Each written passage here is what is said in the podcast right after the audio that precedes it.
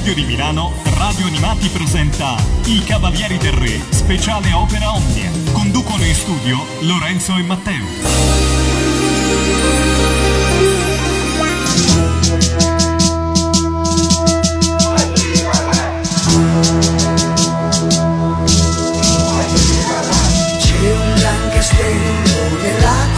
Di Camelot con 1000 più scudieri al servizio di un grande re dal sangue pari di Re Arturo.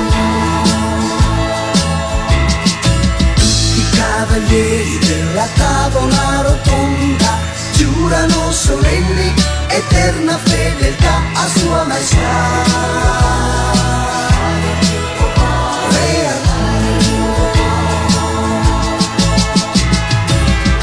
Sacra spada mette tutti in fuga, nessuno mai lo vincerà. Anche l'ancilotto, furbo più di un gatto, mai con lui si batterà. Nobile di cuore, puro di pensieri, il sole non tramonta più.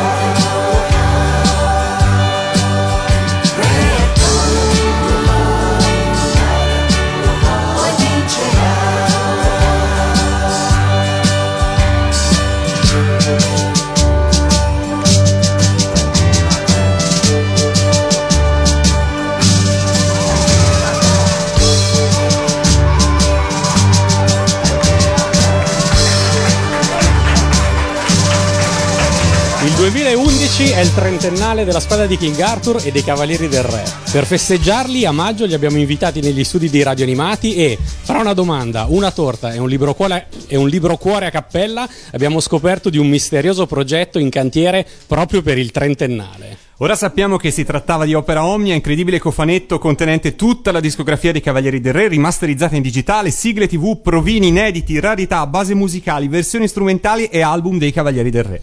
La prima edizione, a tiratura limitata, è andata esaurita in meno di 4 giorni di prenotazioni. Questa sera per presentare Opera Omnia e soprattutto per rispondere alle domande degli ascoltatori di Radio Animati, abbiamo l'onore di ospitare nuovamente a Radio Animati. Applausi. I Cavalieri del Re. Benvenuta Clara. Ciao a tutti. Benvenuta Guiomar. Ciao, bacioni. Benvenuto Riccardo. Ciao, sono Jonathan. Benvenuto Jonathan. Ciao a tutti, sono Riccardo. Applausi di nuovo. In studio, come sentite, non siamo soli. Io sono Matteo. Io sono Lorenzo. E con noi abbiamo anche Anna. Ciao a tutti. Un applauso per Anna, che ci aiuterà Anna che ci aiuterà a presentare, Marina che in tempo reale documenterà su Facebook quello che succede. Sì, ciao, eccomi. Ciao. Abbiamo Corrado che ha lavorato con i Cavalieri del Re alla realizzazione di Opera Omnia, che è già venuto con Ivan. È venuto Corrado, qua con noi in studio insieme a Ivan Bersanetti un po' di tempo fa, a settembre, a raccontarci del progetto. È arrivato che pensavamo a 9 CD, è andato via che erano già diventati 10. E poi un ai noi ristretto pubblico di ascoltatori, collaboratori della radio, amici della radio e dei Cavalieri del Re. Applauso ancora.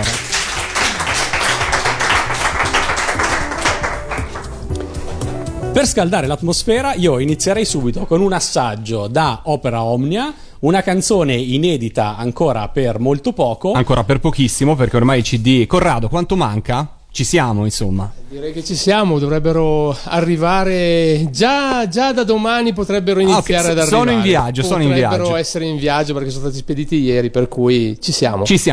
Abbiamo visto su Facebook, sul gruppo dedicato a Opera Omnia, le foto delle buste. Abbiamo visto proprio in questi giorni. Le buste erano già pronte già da qualche giorno, eravamo in attesa che arrivassero i cofanetti. Perfetto, quindi stanno viaggiando. Quindi in attesa che arrivino a destinazione ci ascoltiamo un estratto. Che cosa ci ascoltiamo? Da Album di famiglia ascoltiamo un assaggio di Messaggio d'amore. Ok, partiamo con questo.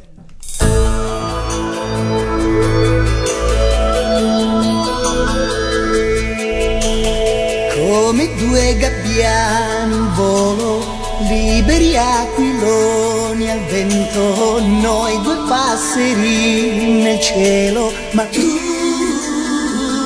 ora tu non ci sei. Come gocce di cristallo, verdi lucciole di seta, noi farfalle di corallo, ma tu ora dove tu sei? Volevo la sonorità nell'immensità.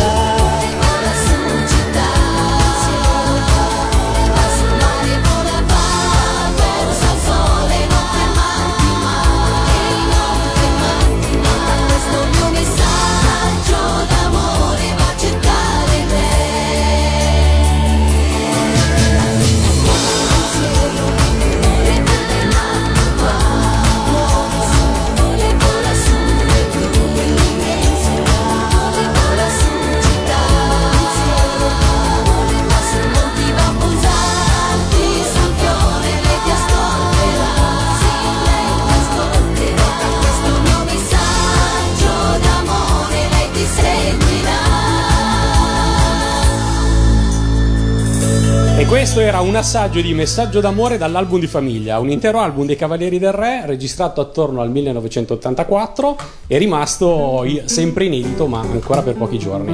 Volevo sapere dei Cavalieri come è nato il progetto, in particolare come è nata Messaggio d'amore e perché tutto è rimasto così a lungo inedito. Iniziamo da Riccardo. Allora, prima come è nato il progetto. Il progetto è nato perché...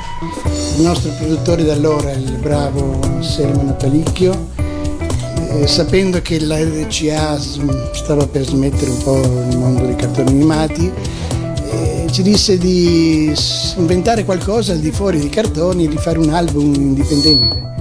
E noi pensammo di raggruppare un po' le vecchie canzoni che avevamo già scritto e già elaborato e di registrarle in un ambiente abbastanza intimo, dove tutte le canzoni parlassero un po' di noi, un po' della nostra vita. E è nato un po' alla volta, diciamo, questo progetto. Invece la canzone in particolare è nata, questo è curioso dirlo, forse nemmeno Jonathan lo sa, un'altra curiosità. Io avevo comprato da poco un registratore Revox e facevo delle prove di sovrapposizioni voci e ho inventato un motivo. Poi per cambiare, fare una sovrapposizione voce diversa dalla prima, cambiando pista, facevo delle prove ed è nata così in un inglese un po' maccheronico questa canzone. Poi è piaciuta a tal punto che niente meno il provino è partito per Londra, dovevano inciderlo i famosi, un gruppo inglese, i Marmalade, non so se lo ricordate, che poi non se ne fece niente. I Marmalade, no, non dice niente, beh, non erano così famosi. Beh, a quel punto decidemmo di fare una versione italiana, fare il testo e la incidemmo nell'84, credo, no? E proprio poco fa Ghio mi diceva che gli piaceva tantissimo questa canzone e si ricorda anche quando l'abbiamo incisa. Sì, ero innamorata di questo pezzo, mi piaceva tantissimo, molto molto. Infatti quando l'abbiamo fatta ho detto ma è un peccato non poterla veramente fare uscire e anche perché ci credevo molto in questo pezzo, ci credo ancora. No, volevo commentare una cosa che non so se vi ricordate, forse mio padre sì. Quando ero piccolino e si parlava la gente, a un certo punto magari si parlava della canzone Va Pensiero, per me era questa da piccolino, il Va Pensiero, perché beh, Va Pensiero, esatto, era questa. Ah, perché in effetti il primo titolo, adesso si chiama Messaggio d'amore, ma il primo titolo era Va Pensiero, è vero? Va Pensiero, un omaggio a Verdi, dai.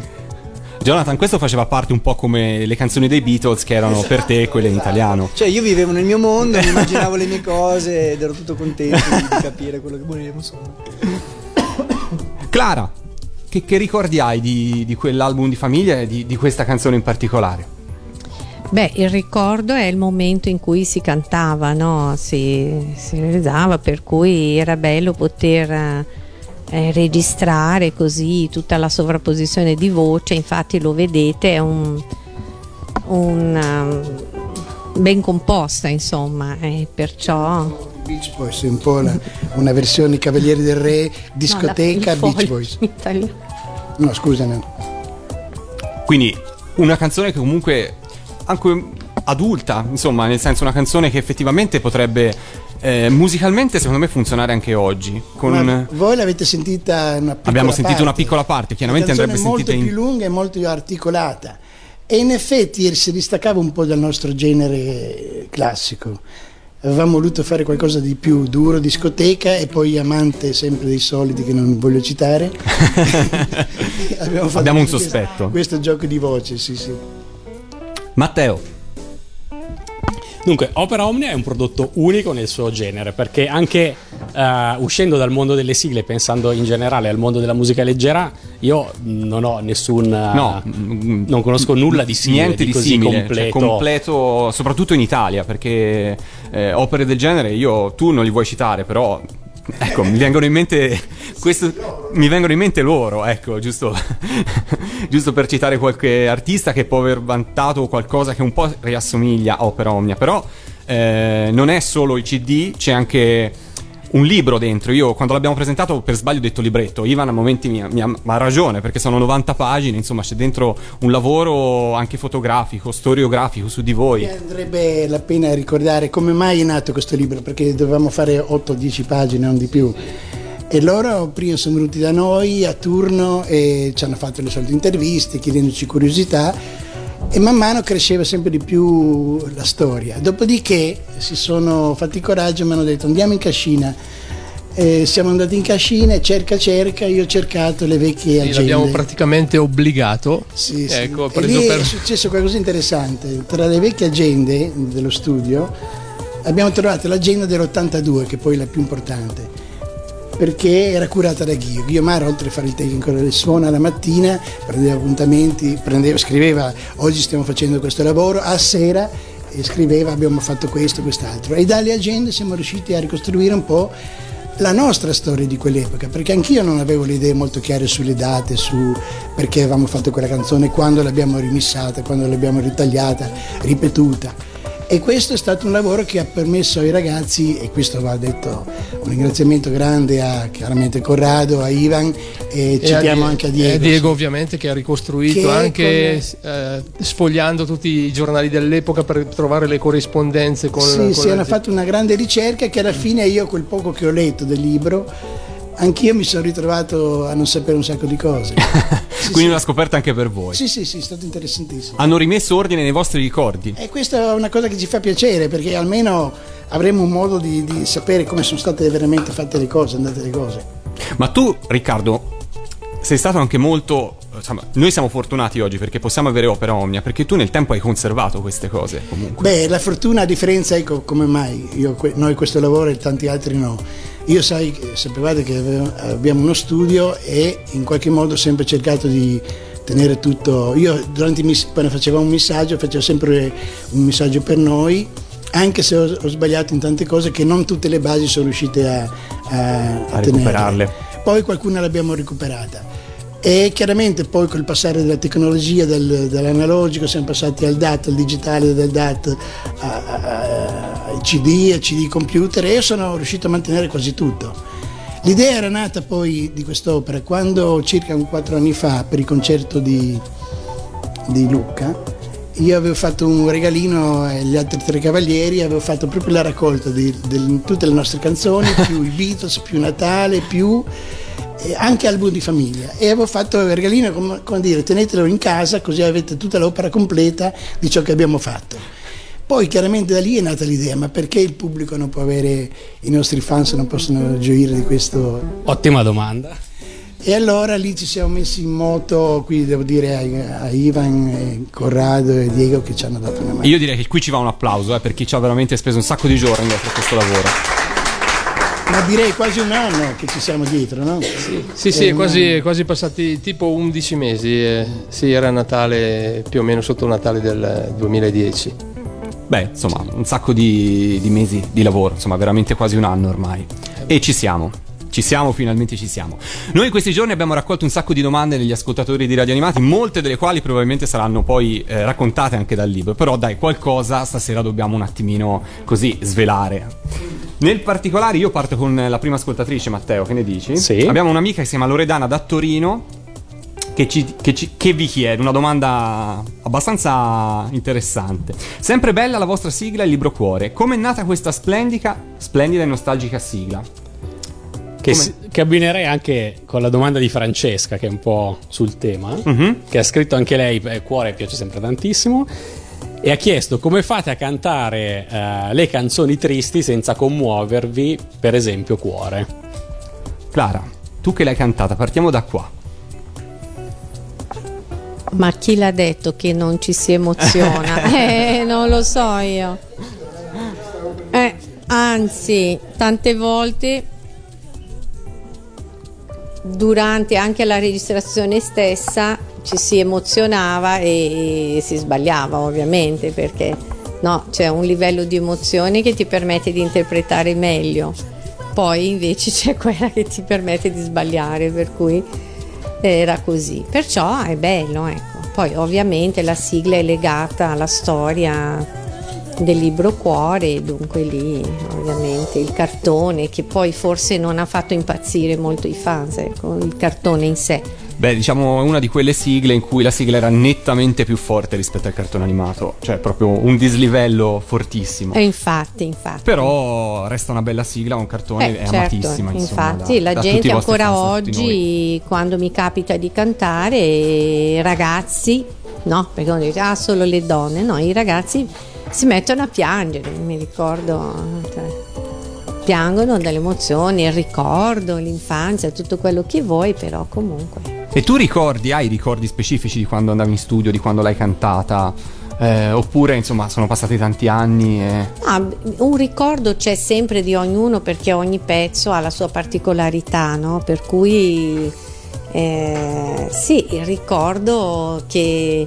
era talmente straziante allora che era talmente straziante che bisognava prendere un po' di fiato, no? Poi vabbè, in effetti è un bel pezzo. Questo non me l'avete mai detto. Anzi, sì, com'è? Perché io faccio sempre sentire le canzoni appena fatte, dicevo cosa ne pensate? Ma può andare, no, cioè, sì. Non è vero, faceva successo, te l'ho detto che era vero. C'era qualcuno di voi che riusciva a cogliere di più l'idea che la sigla poi avrebbe fatto successo? C'era qualcuno che la cui parola finale contava moltissimo? Jonathan, guarda, veramente non c'era neanche non c'era neanche il tempo, perché era una cosa dietro l'altra, e poi in effetti, per esempio, anche la Spada di Re Artù, per noi è stata una sorpresa di colpo essere in classifica, no? Poi in effetti forse per noi c'era un po' l'abitudine, perché quello era lo stile, si cantava così, lui componeva così, realizzava, allora diciamo che era quasi normale, no? Però in effetti poi se uscivamo da quest'ottica e ci mettevamo nell'ottica di un pubblico, allora capivi anche osservando altre sigle che c'era una differenza. Certo, ma come funzionava? Vi avvisavano quando la sigla andava in televisione, oppure, non so, Jonathan guardava la TV a un certo punto, ci siamo noi in TV, com'è che funzionava? Di solito ci dicevano fatela che c'è urgenza, che tra poco va in onda, poi magari andava in onda dopo 6 mesi, ma non ci avvertivano mai. Quindi ve ne accorgevate per caso poi la sigla andava in TV? Per caso, dai giornali, forse il giorno prima qualcuno ci diceva guarda che domani... sorrisi perché... facevano annunciavano i nuovi cartoni animati della settimana, del mese, no? E, allora e da lì scoprivate il tutto. Si poteva scoprire anche da lì, sì. Matteo, tu sei senza... Rieccomi col microfono.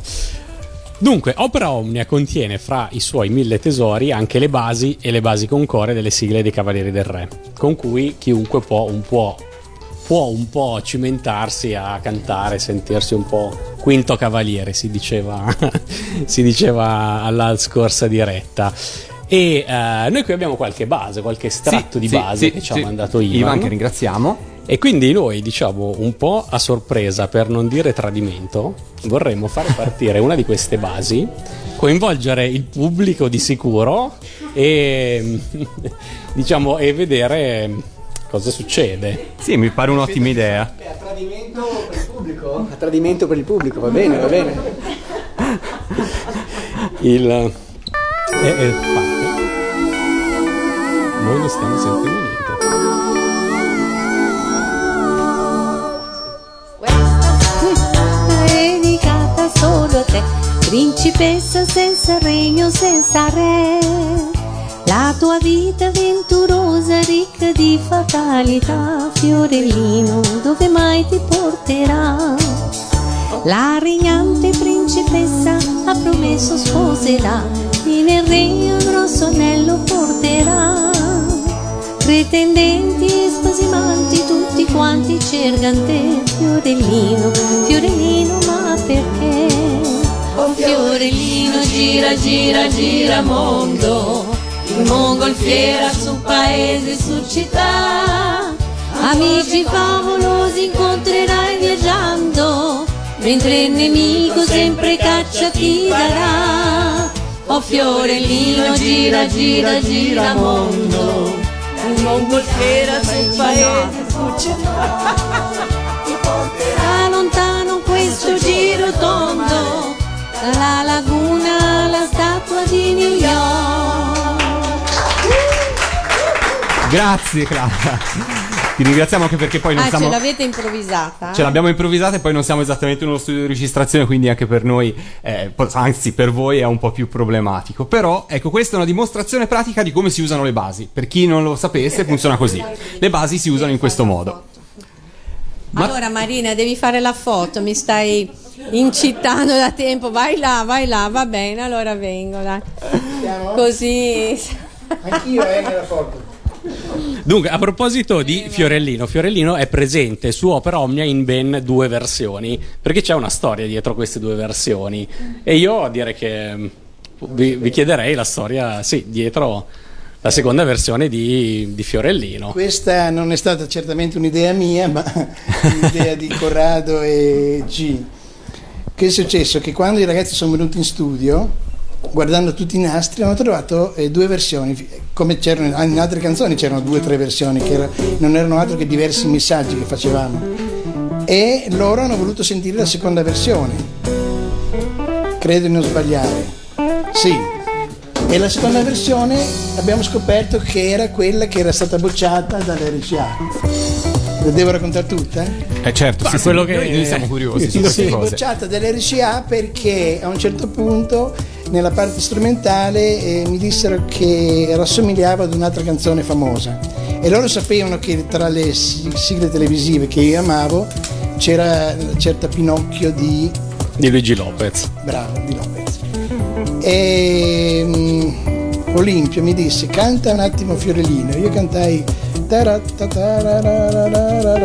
insomma cantai mezzo Fiorellino e mezzo Pinocchio e mi fecero notare che ricordavo un po' la canzone. E nella parte strumentale io ricordo che avevo fatto una con le trombe, proprio sembrava Pinocchio, dico la verità.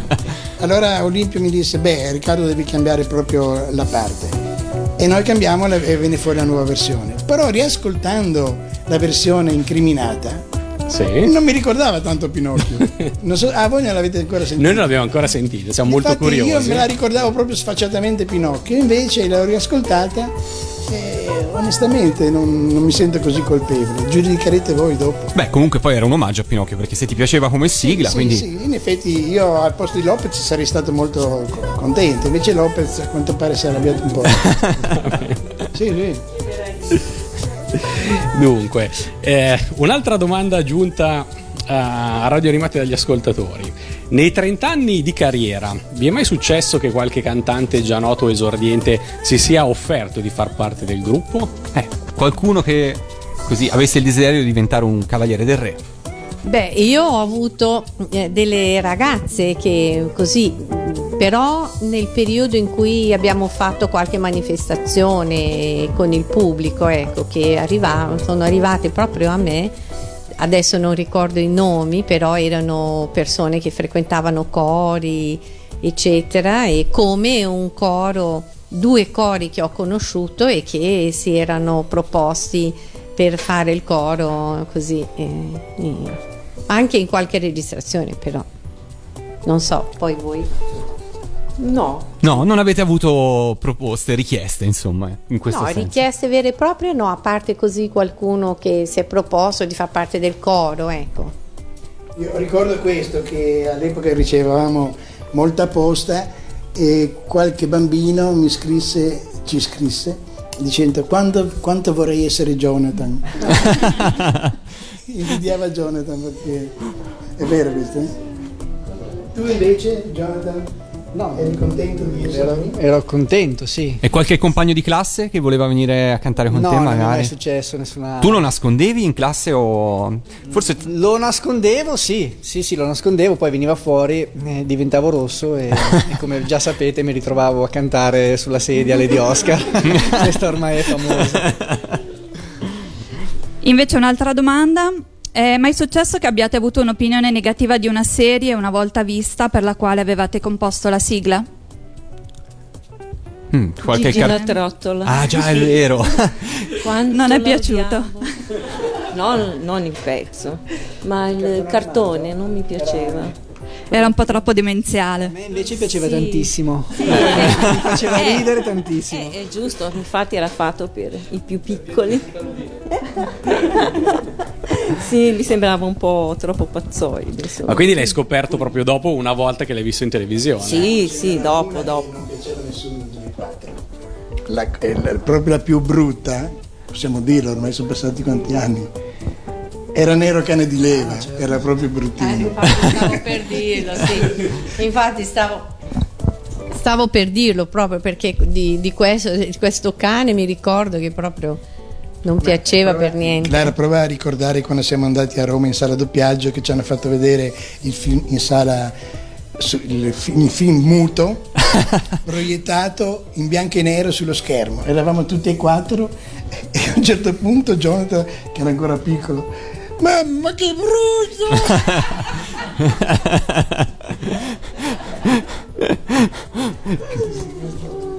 Però chiaramente lì avete fatto buon viso a cattivo gioco, come si vuol dire. Certo, senz'altro. Era comunque una sigla da realizzare. Allora io farei un altro ascolto. Sì, certo. Opera Omnia. Non so se tu sei pronto, ma una delle canzoni che provengono, sì, no, non so se da Album di famiglia o meno, poi casomai ce lo racconteranno, è Ding Dong, realizzata per il programma per ragazzi Yo-Yo, che io guardavo sempre, ma questo non interessa, inciso in più versioni. Una di quella che ascoltiamo è un assaggio della versione cantata da Jonathan. Anche in questo caso è una versione primordiale, cos'è? Un provino, una prova? Cos'è questa versione che andiamo a ascoltare? No, è nata così. Noi avevamo già inciso la canzone nostra, che è fatta da noi, dove Jonathan cantava verso la fine una piccola parte. Poi, per vari motivi che non sto a spiegare, non andò più in onda e il nostro produttore a Roma ci disse: però è un peccato buttare via questa sigla, che sicuramente non entrerà mai nei cartoni perché non esiste un cartone di quel tipo. Allora ci disse: fate una versione più per bambini, cantata tutta da Jonathan, preparatela che noi la inseriremo in qualche, troveremo un posto in qualche... E noi facemmo questa versione tutta, non avendo più la base, no, come sì, avendo la base, mettemmo la base e usammo la base del primo pezzo e ricantammo con Jonathan e tutti gli amichetti di Jonathan, c'era anche la cuginetta Vanessa, mi ricordo. Esatto. Quindi c'erano i compagni di classe alla fine?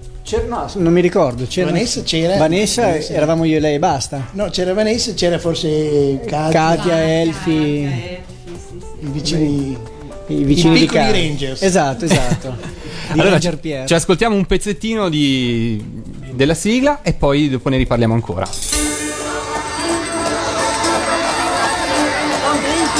Bene ragazzi, prendiamo in mano il testo, la cantiamo tutti insieme. Quando io vi do via, Pronti?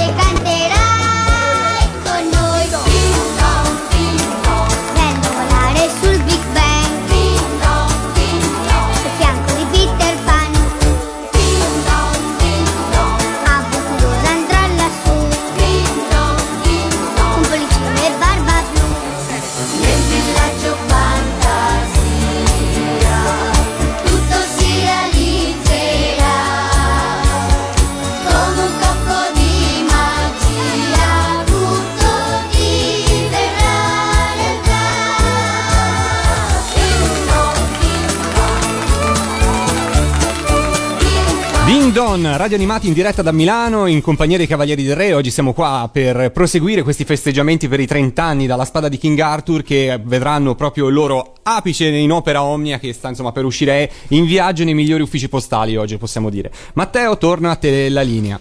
Sì, io volevo sapere da Jonathan se ci è rimasto male quando una delle poche canzoni che canti tu in prima persona è rimasta nel cassetto. Sto parlando di Din Don, ovviamente. Non ci sono rimasto male perché ero troppo piccolo. Fosse successo qualche anno dopo magari mi sarei sentito un po' più escluso, ma a quell'età non ci facevo caso. Per me non avevo neanche ben presente il fatto che sarebbe uscita una canzone. Io cantavo in sala d'incisione, riuscivo più o meno a divertirmi i primi 20 minuti, credo, e mi bastava, insomma, non pensavo oltre, ecco.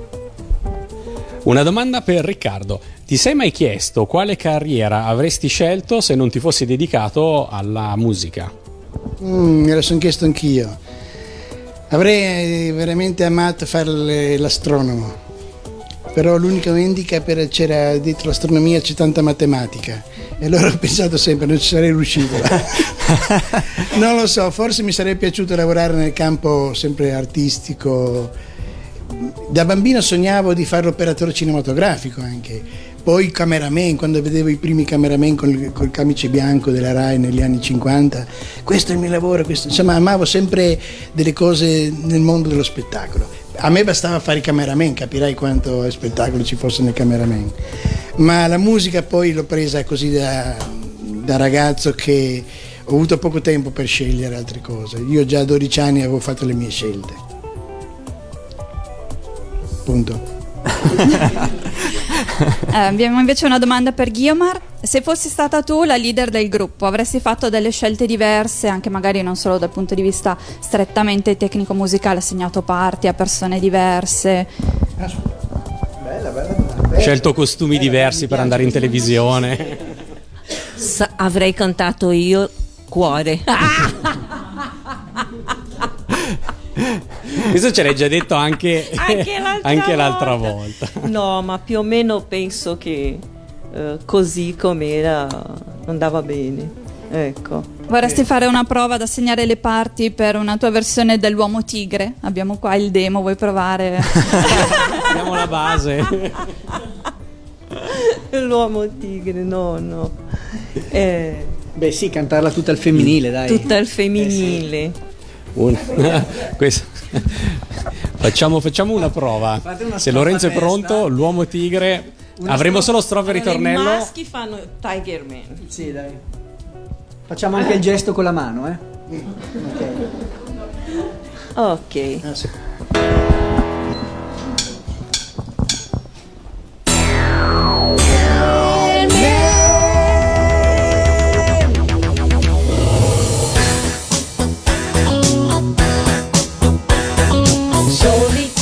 Nella notte va, se lo incontri gran paura fa, il suo volto alla maschera tigre. Tiger Man, tigre, Tiger Man, tigre, Tiger Man. Misteriosa è la sua identità, è un soggetto che nessuno ti nasconde, quella maschera tigre. Tiger Man, tigre, Tiger Man, tigre, Tiger Man. È l'uomo tigre che lotta contro il male, combatte solo la malvagità, non ha paura, si batte con furore ed ogni incontro vincere lui sa. Ma l'uomo tigre ha in fondo un grande cuore, combatte solo per la libertà, difende i buoni, sa cos'è l'amore, il nostro eroe mai si perderà. Ha tanti amici, grande la bontà, ma col nemico non ha pietà. Yeah, yeah.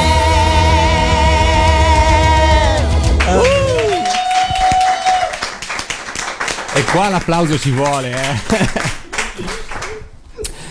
Diamo un messaggio a Ivan, possiamo lavorare a Opera Omnia 2 perché stasera abbiamo altro materiale inedito. Ivan è svenuto a casa nel frattempo.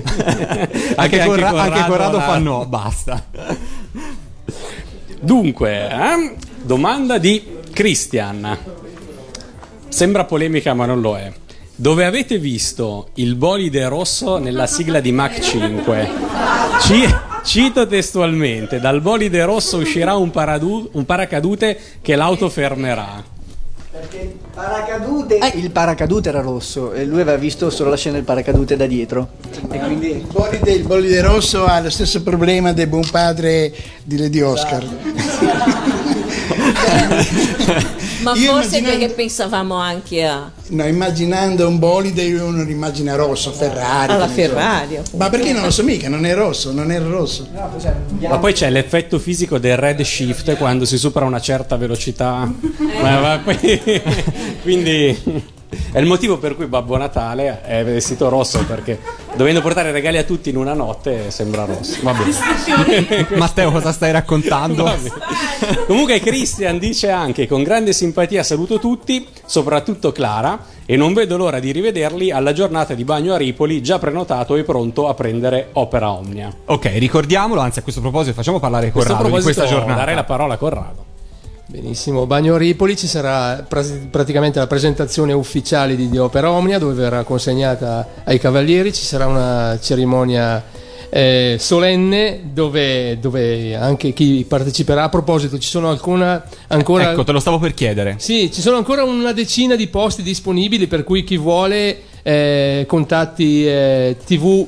PD, aspetta, perché me l'ho segnato perché faccio casino. Ma stai scherzando? No, veramente? Ma scherzi. info@tv-pedia.com. Ok. No, lo dico bene perché, ripeto, info@tv-pedia.com. Ok, ricordiamo anche le date di quando sarà questo. Le date sono il 10 e l'11 di dicembre. Località Bagnaripoli, in provincia di Firenze. Ecco. Il meno è il trattino. però il 10 già incontriamo gruppi o Corrado? Il 10 già anche ci si trova o il 10 noi arriviamo? Voi ci siete l'11, voi siete l'11. Voi invece già dal 10. Noi già dal 10 iniziamo sono a fare, lì che preparano a fare altre cose, ad allestire. Ci sono un sacco di altri interventi che facciamo come la convention nazionale di TVpedia. E comunque il programma che voi siete la ciliegina sulla torta che arriverete la domenica. Certo. Comunque Corrado, se non sbaglio, il programma c'è sul sito, quindi uno lo può consultare. Il programma c'è sul sito, non solo, c'è anche una novità di questi ultimi giorni della quale vi parlerò più tardi, è una sorpresa per chi parteciperà. Ok, allora fate presto perché 10 posti possono volare via rapidamente. Matteo riacquista il microfono e passo subito. Però parlo io. Allora, c'è una canzone che all'epoca della realizzazione non vi convinceva del tutto e che invece riascoltandola in tempi recenti vi ha piacevolmente stupito, facendovi riconsiderare il vostro giudizio. E questa è una domanda per tutti, direi, Una canzone che nel tempo è stata rivalutata. Non voglio essere crudele, quasi tutte all'inizio io partivo che mi piacevano tutte, poi al lavoro finito ero sempre insoddisfatto e tante sono partite verso Roma con me un po' deluso. Una era Fiorellino, l'altra era come si chiama? Ciappi forse? No, l'altra che cantavamo quella no. Vabbè, una era Fiorellino. Lo specchio magico? No. Ancora una? No, beh, scherzi, perché Fiorellino, scusa, come ti permetti? Calendar Man. E poi ce n'era qualcun'altra, però e Godam che non mi è mai piaciuta, l'ho sempre detto, però devo dire la verità. Scusami, anche l'uomo tigre dicevi anche legato al messaggio, forse. Legato al messaggio. Ma parlo in canzone in generale, non ero mai soddisfatto. Però devo dire che anche quella che ho sempre odiato in qualche modo, Godam, a distanza di tempo, sempre per rispondere alla domanda, mi piacciono tuttora più adesso che prima. Ah, meno male. Perché le riascolto come se fossero quasi canzoni nuove. Cioè non ricordo più quello che ho fatto, non ricordo più gli errori, le fatiche o quello che avevo in testa. Ascoltandole a freddo a distanza di anni, devo dire che anche la più incriminata che Godam oggi mi sembra carina. Questa è la mia opinione, poi sinceri tutti quanti. Certo, Clara. Beh sì, io Ciappi invece, non questo Ciappi di qua, Ciappi di là, mi era così antipatica. Sì, prima era Banner, infatti mi ricordo bene, infatti mi piaceva di più piccolo Banner. No, e dunque mi piaceva, suonava meglio. Poi questo Ciappi, che poi maschio, femmine, insomma, ha avuto non si è capito. Una storia un po' sfortunata. Era un po' androgina, insomma, sta qua. E poi invece io vedo anche adesso, no, quando capita, la gente chiede, no, c'è un particolare amore per questo pezzo, ecco. E dunque è bello, insomma. Quindi ti sei ricreduti. Ti sei ricreduta, Ghio. Guarda, veramente a me piacevano tutte. E quindi non hai sinceramente nessun... Sì, ti credo. Anche perché le vedevo nascere, davo una forza. Ogni volta che Riccardo diceva non mi piace, io gli facevo vedere invece gli aspetti positivi. Gli aspetti positivi e tutto. È una cosa che succedeva spesso, forse per quello che tante volte lui rimaneva un po' così, che sembravano... Cioè, l'impronta è sempre quella. Allora ti sembrava un po' di ripetere un pezzo già fatto, no? Perché c'era sempre un qualcosa avevate uno stile comunque, sì, cioè. Sì. Però devo dire che in linea di massima niente che io possa dire di ricrederci. Niente, bene. Mi piacevano tutti. Bene. Jonathan. Ugo Re del Judo, no. Io direi Gamba perché essendo anche bambino sei molto legato al cartone animato, quindi non piacendomi Gamba di conseguenza non ti piace neanche la canzone tendenzialmente. Crescendo invece mi sono reso conto del potenziale. Direi sì. Una domanda. Volevo dire ancora una cosa che adesso mi è venuta in mente. Ricordo che ci chiamarono da Roma dicendo ci manca la canzone Fiorellino, l'avete finita, fatta? E io la stavo scrivendo e non ero mai soddisfatto della canzone, e devo dire che un giorno, facendola sentire a Clara in casa, lei mi dice: ma cos'è che non va, che non ti piace? Ma non lo so, non mi convinceva. E la stavo per buttare via e rifare tutto da capo, perché quando lavori sulla stessa canzone non è che puoi cambiare o butti via. E mentre devo dire che la canzone esiste, perché Clara qui ha insistito: ma guarda che bella, bella. Poi è arrivata Ghio, anche lei, ma è bella. Ma avranno ragione loro. E avevano ragione loro. Sì, sì, e io proprio non mi sembrava banale, e invece devo ammettere che loro hanno visto giusto. Meno male. Riccardo, in questa opera Omnia è stato fatto anche un lavoro di rimasterizzazione dei brani.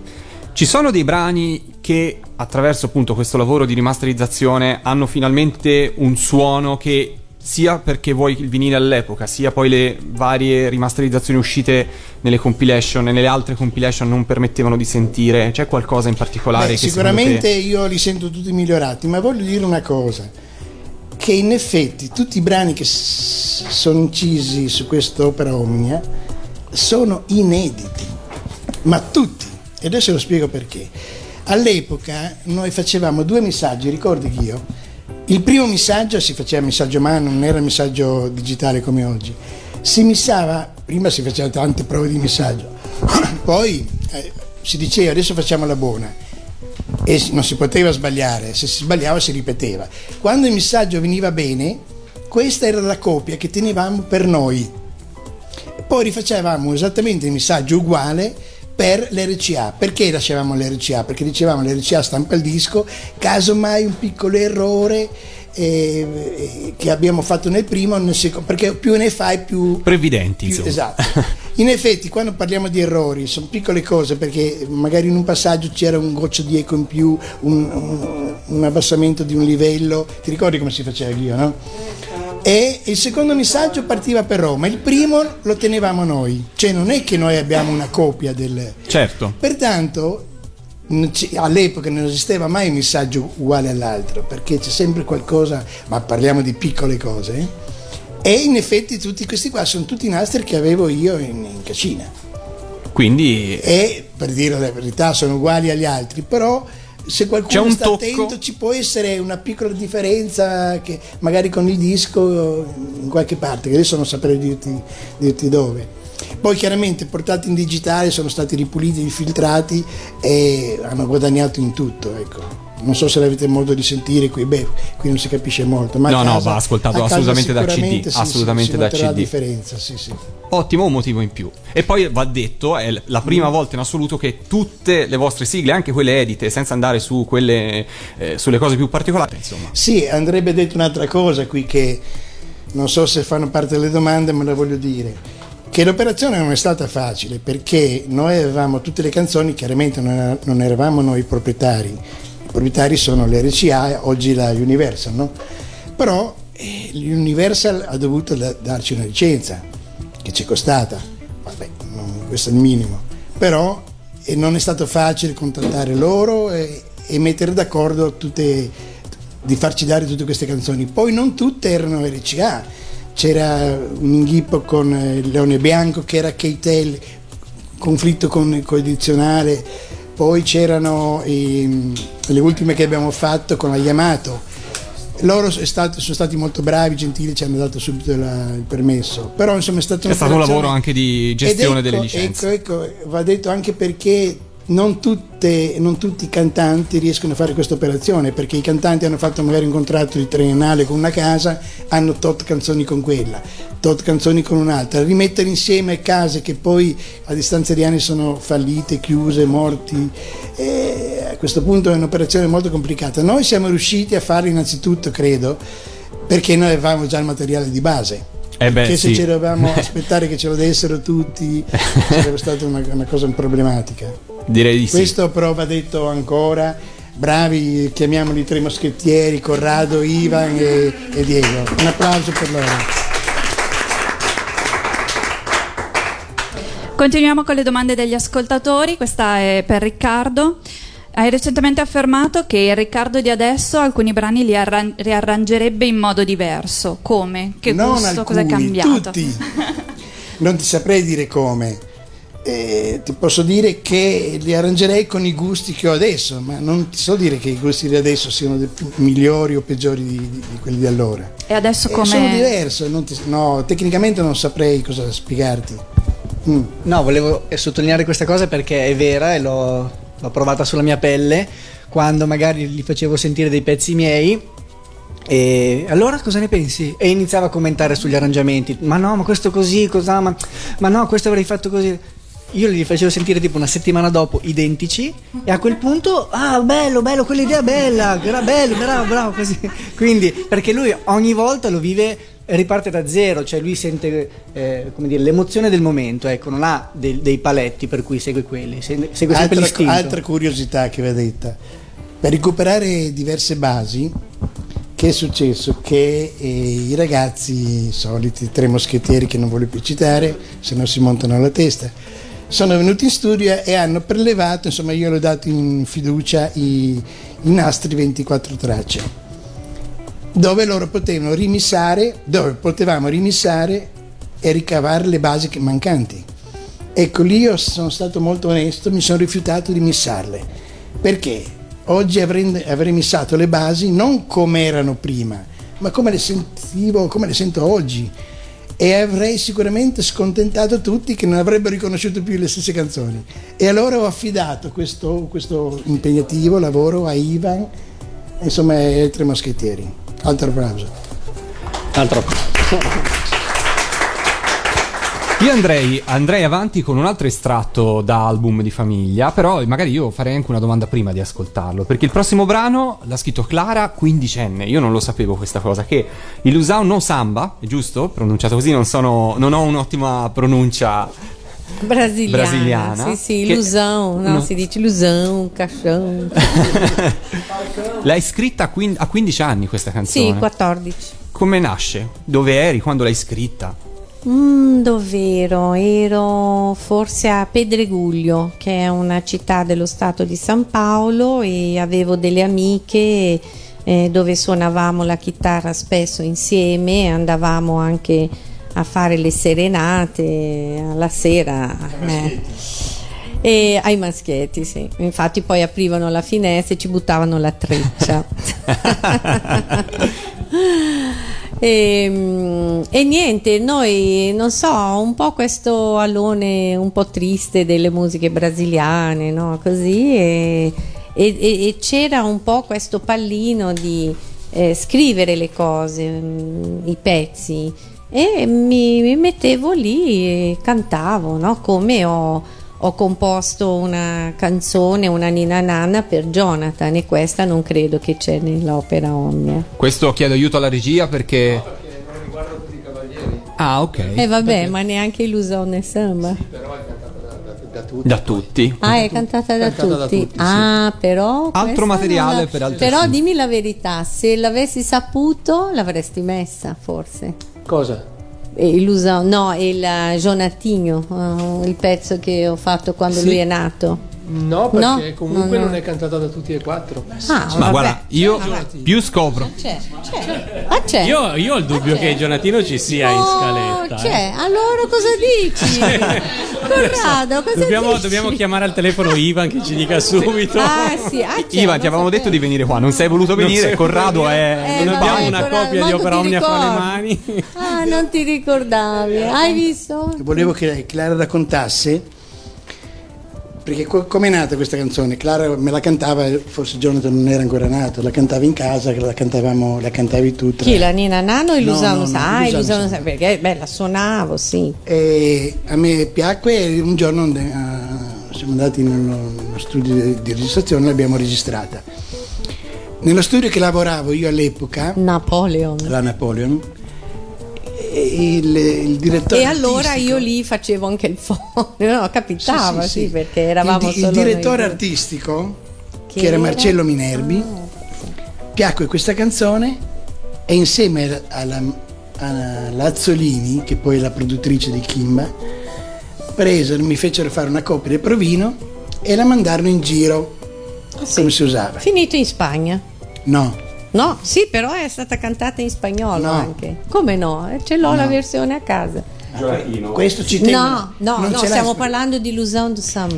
Allora, no, la versione che ce l'hai. Ma tu stai parlando di Ilusão do Samba. Mi piacerebbe che tu mi dessi questa versione, che io l'ho persa. Ah, la allora, devo vedere. Ma non sì, io ce l'ho. Non è spagnola. Chi la canta? Chi è che canta? Ecco, vedi. Beh, ma canta, c'è una versione cantata in spagnolo. Vabbè, questo non lo conosco. Io conosco la versione cantata. Pizzica da chi? Dalla sorella di Adamo. Ah sì. La sorella di Adamo, tutti conoscerete, no, anzi, il cantante Adamo. Adamo aveva una sorella che era belga anche lei, cioè Adamo era siciliano però trasferito in Belgio. Sua sorella ascoltò questa canzone e la fece una versione bellissima con i violini, quella. Non lo so, magari scopriamo che ce ne sono altre versioni. Ma a me piacerebbe tanto avere quella versione. E credo sia quella che dico io, che era cantata dalla sorella di Adamo. Di Adamo, e registrata con una bellissima orchestra d'archi, che poi io non sapevo, l'ho persa. Insomma, in poche parole, la canzone Clara, che venne in studio per fare un breve provino, ebbe subito successo come autrice nell'arco di pochi mesi. Ma quindi questa versione della sorella di Adamo precede o segue quella dei Cavalieri del Re? No, precede, perché noi facciamo un provino che esiste. Non credo che ancora c'eravamo come i Cavalieri del Re. Non c'erano ancora i Cavalieri del Re quando abbiamo fatto, perché abbiamo fatto due incisioni. Quando c'era Ilusão do Samba. Prima il provino di Clara, che credo sia nel settore provini, forse di quei due dischi extra, e c'è il provino di Clara. E poi quando facemmo Album di famiglia nell'84 la rinserimmo ricantandola tutta da capo per i Cavalieri del Re. Sì. E la perché versione... allora non c'era neanche. Allora, i Cavalieri del Re sono nati nella cascina 3F, cioè nella sala di incisione, mentre noi usavamo ai tempi, e dunque prima, questa sala di Napoleon, che era niente di meno che in Galleria del Corso a Milano. Allora io direi di ascoltare un estratto della versione Cavalieri del Re, quindi la seconda dell'84, e da domani tutti a cercare le altre versioni. Tutti quanti. Già.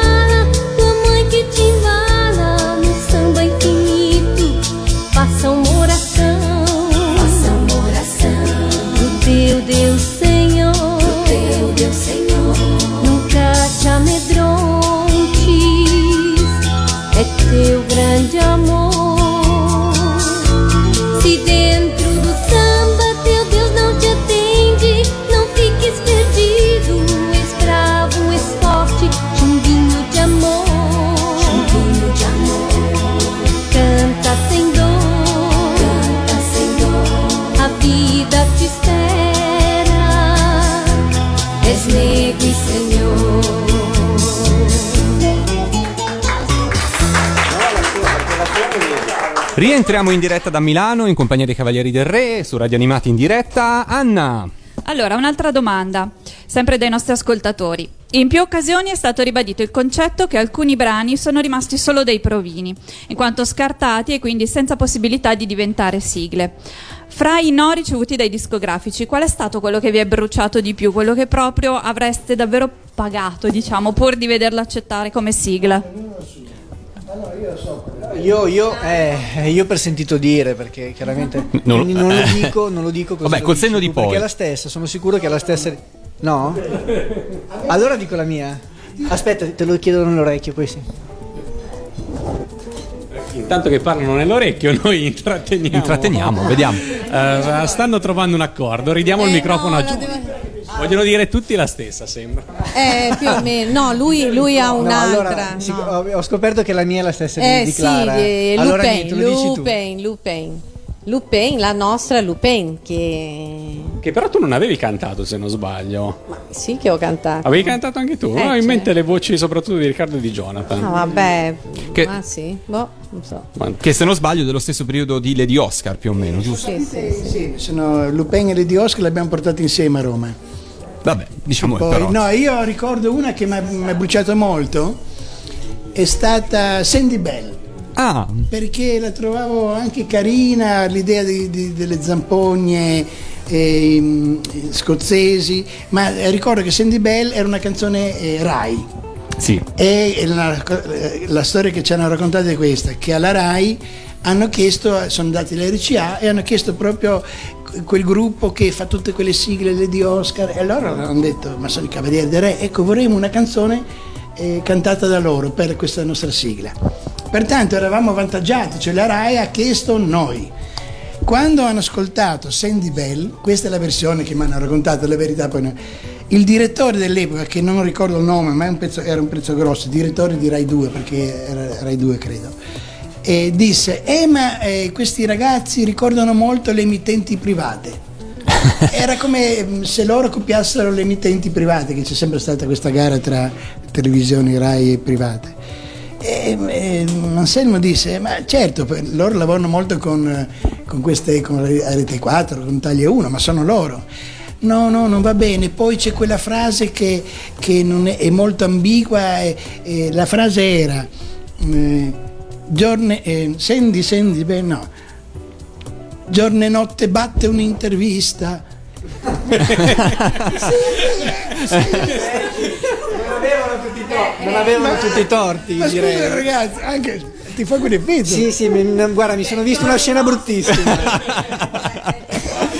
Ma scusate, si parlava che tutta la canzone, la prima strofa raccontava che lei era una giornalista che ha fatto di tutto per diventare famosa e che poi butti tutto un po' in bac. Tra l'altro è un testo in cui sulla trama c'eravate proprio dentro, che è vero, lei faceva la giornalista. Certo, quindi... ma guarda, no, quella mi è dispiaciuta perché dentro di me dicevo la strofa, poi il ritornello era così accattivante, Sandy Bell, insomma era bellissima. E quando me l'hanno detto che l'hanno rifiutata mi ha fatto una rabbia.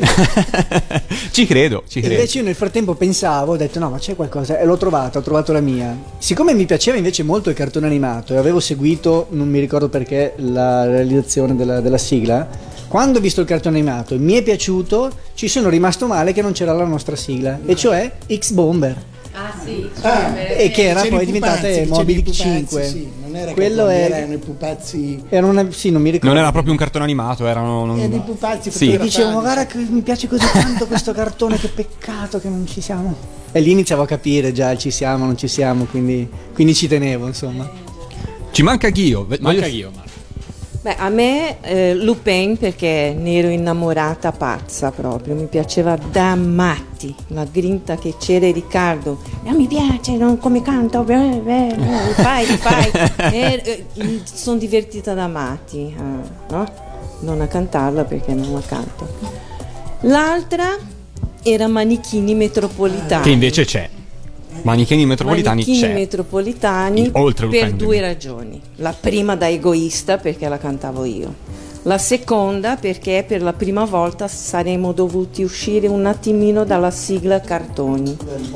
Tra l'altro tu conoscevi già la serie, per cui andavate, era famosissima, era una telenovela. Una telenovela brasiliana, e quindi avevano chiesto un po' apposta, perché avevo detto no, che di solito là in Brasile succede questo, che tanti pezzi sono fatti apposta per le telenovele, fanno successo, fanno il giro del mondo. Sì, queste perché là sono molto viste queste telenovele. Le sigle delle telenovele erano come da noi i cartoni, una canzone che entrava come sigla di una telenovela era un successo sicuro, perché poi le telenovele duravano per un sacco di tempo. Tantissimo, sì, 400 puntate, oggi le fanno un po' più corte, però... lunghissime. Ma a proposito di Opera Omnia e di versioni inedite, c'è anche una versione inedita di Nino il mio amico ninja, giusto Matteo? Sei col microfono? Sì. Ho recuperato. Sì, c'è una versione inedita dove i cori sono fatti sostanzialmente da Jonathan, e ne ascoltiamo un pezzettino. A dopo.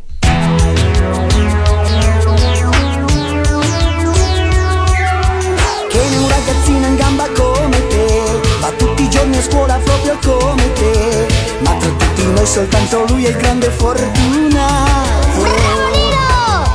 Guarda la televisione come te, cartoni d'ogni genere di favole, ma giocare con l'amico suo è ciò che ama di più. Amico Nino, dove vai? Su, resta ancora un po' con noi, sei divertente quando fai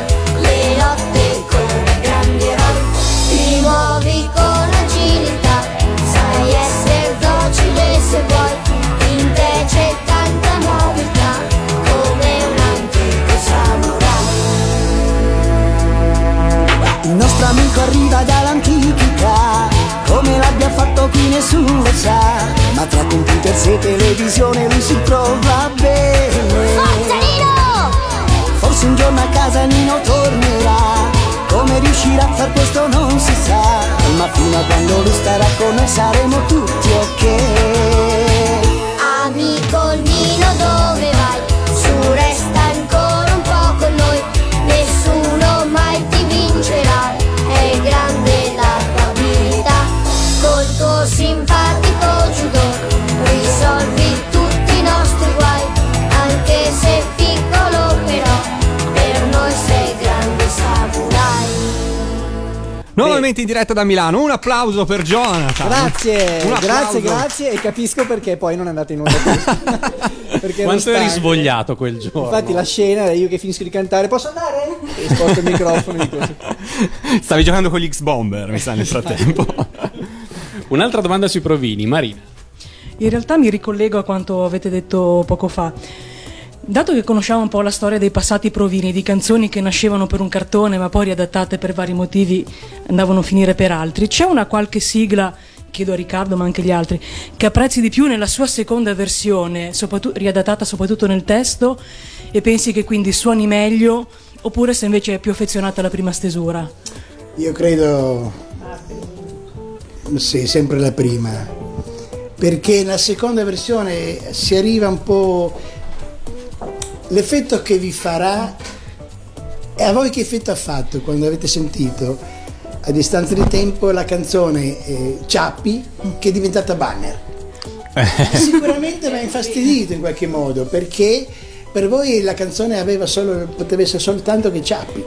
No, io quando ho fatto la domanda in realtà pensavo un po' a Tommy Hooker e Yattaman. Esatto. Presente, esatto, dico, noi ovviamente quando... noi avendo ascoltato il cartone Yattaman siamo affezionati a Yattaman. Ma no, hai ragione Marina, in questo caso di Yattaman, realmente Yattaman è più bella, no? È d'accordo anche. Sono d'accordo anch'io, Riccardo forse no. Vabbè.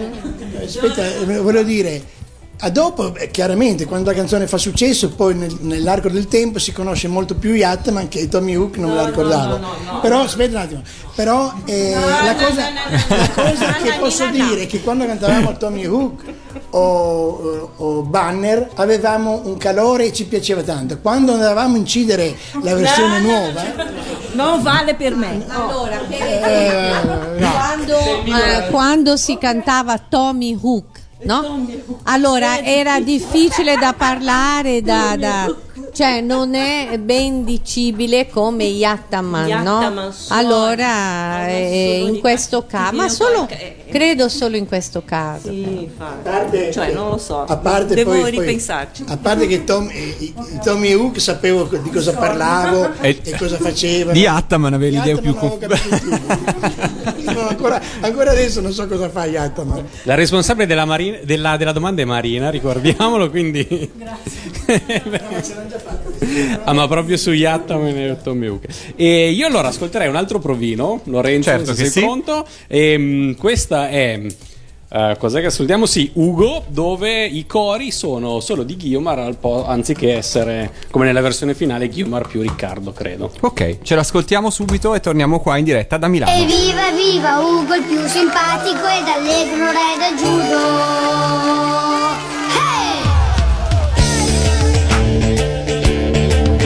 Questa è la storia del piccolo giovane Ugo, che ha lasciato il paese ancora in tenera età, per diventare un grande campione del judo, per riportare giustizia in Tokyo città.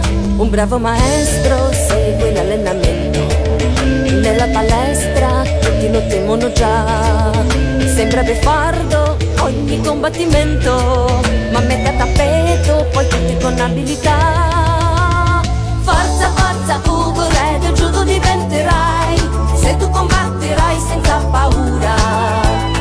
Forza, forza Ugo, se con coraggio tu lotterai, il titolo vincerai ad ogni gara. Oggi tu sei piccolo ma un grande re vedrai, cintura nera Ugo tu sarai. Sei viva e viva Ugo, più simpatico ed allegro re del judo. Un applauso per Ghia, un applauso per Jonathan, un applauso per i Cavalieri del Re. Ma no, che difficoltà. Sì? Sì, perché era una tonalità bassa per me quella. Ma questo cos'era? Sì, un provino e poi avete deciso invece di farla corale tutti assieme? Ma queste sono quelle cose che sono nate in studio, mentre sicuramente un messaggio, per mentre Ghio i cori erano finiti ma non li volevo sentire, era una prova che facevamo noi, loro sono venuti in studio e hanno rubato tutto. Infatti perché... sì, ma sono non eravamo lì da soli a cantare. Poi la missavo, la mettevamo in archivio, però erano prove nostre, così magari lo facevo portare a casa e sentire il suono della cassa pensando che non l'avrebbe sentito mai nessuno. E alla fine, siccome ormai tutto ciò che tocchiamo diventa magico, va tutto a ruba, noi dobbiamo star zitti e accettare. Un'altra domanda proprio per Riccardo: sei un polistrumentista, che io sappia, cioè non io ma chi fa la domanda, di sicuro basso, chitarra, piano, tastiere. Quale strumento senti più tuo, ovvero quale suoni meglio? La batteria di Jonathan. Sì, no, dico anche la batteria perché c'è tanto di filmato di tu che suoni la batteria. C'è da dire una cosa, il filmato è muto. Quindi chi lo sa, però da vedere è veramente bello. Il playback della batteria. No, beh, lo strumento mio è la chitarra, che poi ero all'epoca mi sono sempre limitato a fare le chitarre acustiche, chitarre elettriche le ho usate molto poco perché avevo i chitarristi che erano molto più bravi di me, che poi veniva sempre Gino. E chiamavo sempre Gino a fare le chitarre elettriche e io mi limitavo a fare le chitarre acustiche, ma pianoforte e basso, beh, il basso è più facile insomma, essendo chitarrista. Pianoforte non sono mai stato un pianista, mi sono sempre fatto ridere come suono, e ricordo che Jonathan, quando l'abbiamo mandato a scuola di pianoforte, un giorno mi ha detto: papà, a me basterebbe suonare come te. E io ho detto: spero di no. È diventato più bravo per lui, è vero? Sì, poco di più, sì. Uso anche la sinistra. E, un'altra domanda per tutti e quattro: guardando un film è mai scattata una scintilla del tipo: ah, mi è piaciuto così tanto che avrei voluto cantare o comporre io la colonna sonora? Di qualche... Jonathan, in qualche film? No, facevo cenno con la testa, nel senso che ho capito la domanda. Adesso devo pensare, passo la parola. Sì, che è piaciuto così tanto da dire: avrei voluto essere io l'autore della colonna sonora. Uno era 10 comandamenti. Poi mi sarebbe piaciuto Incontri ravvicinati, E.T. Non so poi che cos'altro. Quella cernatifina, no, quelle cose le lasciavo Mancini. No, onestamente non mi è mai venuto in mente, perché fare musica per film è molto più impegnativo che fare una canzone, insomma. Clara? Non mi viene in mente, ma so che alcuni film sì, sarebbe stato bello aver cantato le canzoni oppure aver composto qualcosa, ecco. Non ho nessun titolo così. Guiomar? Ti giuro, non mi viene niente, però di canzoni sì, non film. Per esempio? Per te che sei l'unico. Giovanotti? Sì, il pezzo che ha fatto per la figlia, io l'ho vissuto come io e Yasmin. Ah, ti ci sei ritrovata? Sì. Mi ho detto, cavolo, devo mandargli un messaggino e dire veramente è un bel pezzo. E mi sono rivista in tutto quello che dice, proprio per il figlio, no? E tu, John? Che sono verdi gli alberi. Per te che sono verdi gli alberi. Bella, bella, vero. No, io... Niente. Te che la fatica... No. Com'era? Com'era il testo? La fatica... Nessuno la conosce. No, dobbiamo procurarci il testo, dopo lo facciamo. Sì. Io ho visto la domanda, ho sbirciato la domanda dopo. È la domanda vatta della serata questa? No. Allora, no, la leggiamo così com'è? Cioè, così com'è. Ok. Allora, leggi tu? Sì, leggo io. Allora, Carmelo è il responsabile della domanda, diciamo. E lo salutiamo comunque. Allora, sentite qua, eh. Buonasera. Con grande ammirazione e umiltà vi pongo una domanda. Ho sempre ritenuto che nel testo di Kimba il verso muta la savana nell'oscurità significasse che la savana sta in silenzio. Ma recentemente ho pensato che muta significasse, potesse significare che cambia. Cioè, la vita nella savana cambia di notte, perché chiusa nella tana ogni belva se ne sta. A differenza del giorno, quando tutti gli animali stanno fuori a fare grande festa a Kimba. Può essere valida questa seconda interpretazione? Salutiamo Carmelo, ovviamente. Bravissimo, perché mi hai aperto una finestra. Vero? E a questo punto ho il dubbio anch'io, secondo me. Un applauso. Bravo. Secondo me è la prima, però chiediamo a Riccardo, perché magari è la seconda. No, chiaramente è la prima, però lui ha avuto... è riuscito, per esempio, io non ci ho fatto mai caso che muta ha due significati. È vero. No, io addirittura adesso pensavo a quando fai le immersioni. Ah, pure. Cioè, alla muta da sub. Ah, vedi, c'è pure questo. Tre significati, no, veramente. Perché la savana comunque ha freddo quando piove, quindi va coperta con la muta, una 3 mm per esempio. Ma di la verità che di una donna. C'è anche un fatto, no? Io sono stata in Malesia, nella foresta della Malesia, e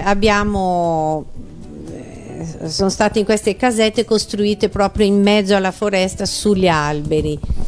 E mi avevano detto che era importante ascoltare la foresta anche di notte. E la cosa sconvolgente è che io, infatti, ho anche un filmato di questa esperienza, perché la foresta durante il giorno ha un suono, no? Ha dei suoni, poi a un certo punto smette e subentra quello della notte.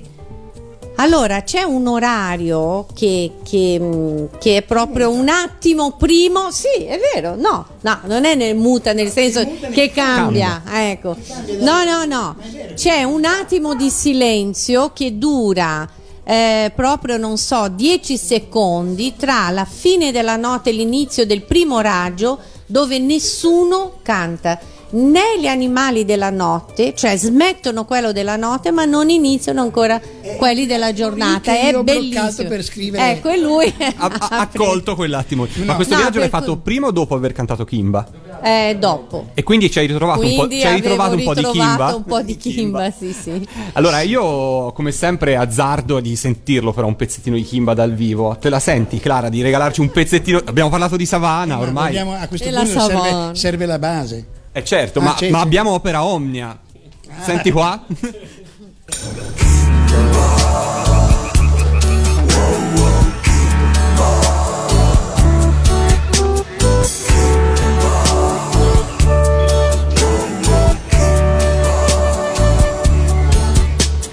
La foresta nera. Ma oh, chi è che canta? Ah, vabbè, ok. L'uomo bianco tremaccia, ma nella savana ora c'è tranquillità. Dentro ogni tana regala serenità. Kimba, il leone bianco, regna ormai da tempo nella gran foresta nera. Kimba, come per incanto, ha fermato il tempo, più nessuno ha paura. Kimba, re della foresta, leone di gran casta, regna con giustizia vera. Kimba, ogni corrucito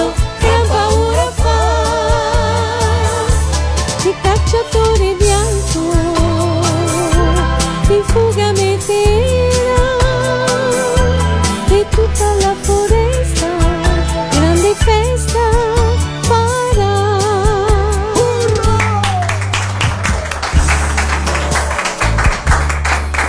Kimba, ciao, siamo tornati insomma dalla savana. Torniamo a Milano, torniamo alla dura realtà. Matteo, abbiamo un'altra domanda di un ascoltatore. Sì, tocca a me, ho perso la scaletta. Allora vado io. Anzi no, deve andare Anna. La domanda di Dominique. Allora, avendo cantato tantissime sigle e vista la vostra esperienza, secondo voi cosa deve avere? O meglio, come deve cantare un cantante che canta sigle? Che particolarità deve avere? Questa nostra ascoltatrice dice che anche lei ama cantare le sigle e vorrebbe una vostra risposta come consiglio per continuare a cantare.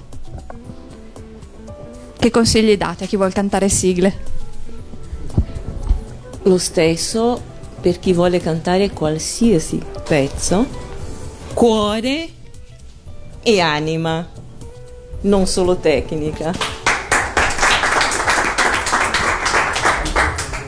Beh, certo, prima la persona deve avere la passione, no, per quello che sta facendo, amare moltissimo il pezzo, entrare anche nella storia, no? Perché entri, ti dimentichi, non troppo, perché sennò come facevo io poi sbagliavo perché cantavo con troppa emozione. Però essere convinti, ecco, metterci amore, no? Farlo con amore, con passione. Riccardo, anche tu un consiglio? Ma io credo che si deve cantare, già l'ha detto Ghio in fondo. Non credo che ci sia una differenza tra cantare una canzone e cantare una sigla. Se c'è una differenza sta nella canzone. Una sigla ha delle esigenze che una canzone normale non ha. La sigla deve arrivare presto, deve avere un'introduzione breve, deve arrivare in pochi secondi a colpire la fantasia. Chiaramente se è più abbinata al cartone più... Come deve cantare? Allora questo col non lo so. Col cuore o con... Tu com'è che cantavi? Cosa ci mettevi quando cantavi? Io cantavo come potessi cantare una canzone dei Beatles. Ci mettevi allora la passione. Sì, la passione. Sì. Alla fine li abbiamo nominati. Accidenti. Due domande che vanno un po' in coppia. La prima è di Vito dei Cartoni Ardenti, membro di una cover band di sigle di cartoni.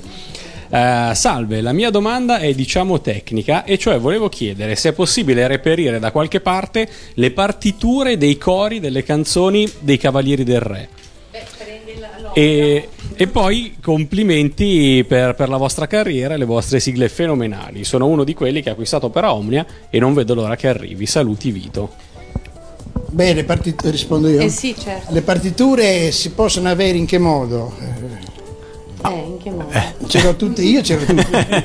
Però nasce un problema, potrei farle portarle su computer, anzi credo di averle già tutte, però c'è un problema editoriale che non è così facile. Le partiture sono soggette alle edizioni, pertanto se io dovessi pubblicare, l'abbiamo fatta in piccola parte con una, me l'ha raccontato Ivan, che però una mezza partitura, però dovessi mettere non in commercio, in rete, tutte le mie partiture, dovrei chiedere un permesso alla Universal, perché in fondo loro sono proprietari della parte editoriale. La seconda domanda riguardava gli spartiti delle sigle. Beh, che la mia ignoranza sempre, però immagino sia molto simile alla partitura dei cori. E poi, come giustamente hai appena detto, è stata messa in rete la prima pagina dello spartito di Re Artù, dicendomi che qualche musicista ha notato che la canzone è a metà.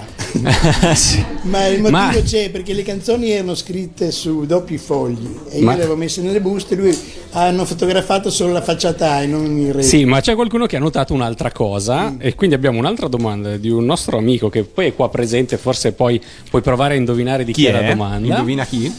E la domanda è la seguente: ho visto dallo spartito originale della spada di King Arthur che è stata scritta in sol, tonalità iniziale, ma la canzone è stata invece incisa in la. È stata cambiata la tonalità per qualche ragione? No, non credo che la canzone sia in la. Fammi pensare. È in la, sì. Però non sono sicuro. No, mi credo, la canzone Re Artù è una delle più complicate perché sono in 3 tonalità che lavora la canzone. ogni fine inciso ha un quarto sotto. E non ricordo bene, però non era un problema, perché le canzoni io le scrivevo per quelle partiture lì e sono state fatte in corsa per il deposito SIAE. Che poi succedeva, siccome le nostre tonalità erano sempre sol maggiore e re, giravano in 4 tonalità, più delle volte andavo su in casa, scrivevo la canzone senza lo strumento e pensavo sarà in sol, sarà in la. Tuttora oggi non le so esattamente le tonalità delle nostre canzoni. È probabile che l'ho scritta in sol non sapendo che fosse stata cantata in la, ma non credo sia un problema per chi legge musica. No, era una curiosità, magari c'era stata però un'evoluzione del brano. Sbagliarmi, credo sia in sol, però. No. Ah, qui no, allora qui abbiamo in studio monta il dubbio. Parte in là, sì. Ah, bravo, allora in la maggiore subito. Ma succede questo che non ricordavo, O forse è il motivo anche. Allora, la nostra stima di Gabriel era già scesa, ma l'ha appena recuperata. Mi rivolgo ai musicisti: scrive una canzone con un accidente in chiave è più facile che con 3 accidenti. No, questo lo spiego cosa significa un accidente. In sol maggiore lavoriamo con un fa diesis, in la maggiore ne abbiamo 3 di diesis, giusto? E allora tante volte cercavo di eliminare i diesis, perché poi andavo in si bemolle, andavo in altre tonalità. Forse un motivo può essere quello. Andiamo con un'altra domanda, vai Matteo. Allora, ci sono un blocco di domande che sostanzialmente tutti vorrebbero nuove sigle. La prima domanda è: se oggi vi fossero commissionate sigle per serie attuali, accettereste l'incarico? Rispondo io, poi la passo a tutti. Io direi perché no? Beh, certo, una nuova sigla sarebbe un'opportunità, no? Una attualizzazione. Perché no? Direi anch'io. Guiomar, perché no? No.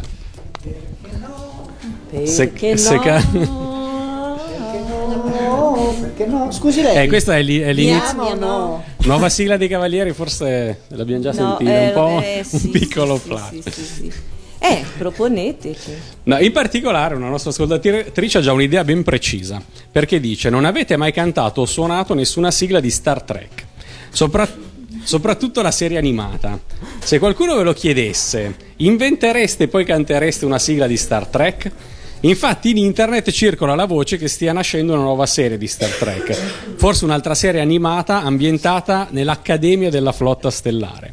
Sarebbe così bello se una serie animata di Star Trek fosse cantata proprio da voi, almeno per me che sono una fan di queste serie di fantascienza. Ci vuole una sigla per Star Trek, dai. Okay. Bisogna pensarci. Vi piace Star Trek? Riccardo? Qualcuno di voi segue Star Trek? No, poco? Seguivo la serie classica di lui con la giacchetta gialla e Spock, quella sì. Quelle nuove invece purtroppo no. Spock, giusto? È giusto. Spock. Non lo so, io non lo seguo, quindi guarda, me ne tiro fuori elegantemente. Spock, mi dicono dal pubblico Spock. Matteo. E poi sempre a tema di nuove sigle c'è chi non vuole aspettare che qualcuno vi proponga delle nuove sigle, ma vi chiede: avete mai pensato di proporvi voi alla Rainbow, che è la casa delle Wings di Igor Mitti anche, sì, o a qualche altra realtà produttiva, magari anche all'estero, per nuove sigle o in generale nuove canzoni? No. È più facile questa. No. Niente. Io anche se penso, poi dipende dagli altri anche, per cui meglio non pensare. Va bene, io comunque allora, a proposito di estero, facendo un collegamento quasi alla Zuzzurro, ascolterei un altro estratto da Album di famiglia, perché c'è una canzone che a me piace molto, che parla in qualche modo di Brasile. Ha partecipato anche allo Zecchino d'Oro 2002 in una versione completamente ricantata, e ascoltiamo da Album di famiglia la versione originale dei Cavalieri del Re con la gallina brasiliana.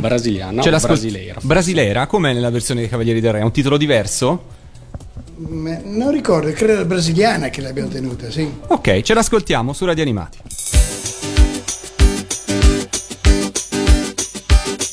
La gallina brasiliana, sai, lo fa marrone perché becca il cacao della piantagione. E si sveglia la mattina tutta sorridente, le ali stire del Gran Turco non gli frega niente. La gallina brasiliana entra in produzione con un'ora di intervallo per la colazione. Le sue uova sono tonde come l'odigiotto e per questo c'è la fila a Baia di Sotto. Ah, ah, ah, ah.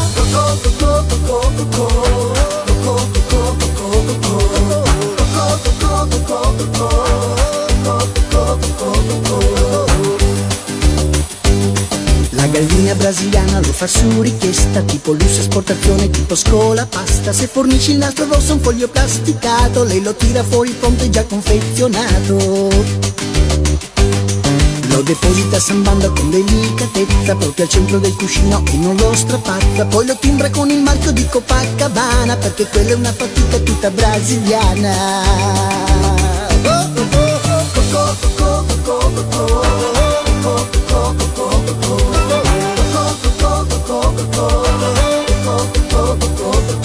quando becca giorni alterni. Torniamo in diretta su Radio Animati, un applauso.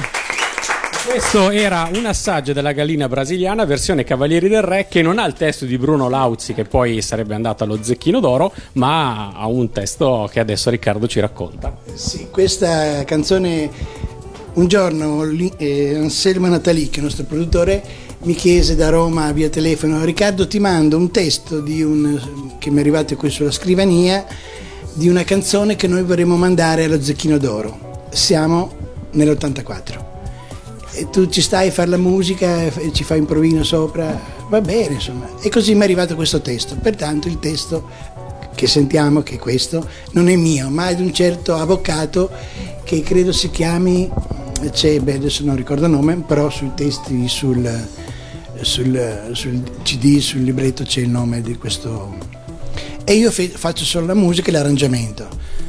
Allora, che mi ricordo che Anselmo mi disse: ma Riccardo è già pronta? No, non è ancora pronta. In un pomeriggio con Ghiri Studio, ti ricordi, mi sono messo, l'abbiamo cantata velocemente, e l'abbiamo incisa in un pomeriggio. L'ho mandata a Roma e Natali che mi risponde dicendo: ma sei matto Riccardo, la canzone è buona, è bellissima, ma quando mai i bambini ti canteranno questa canzone? Appunto, ecco. E è rimasta lì per tutto il tempo.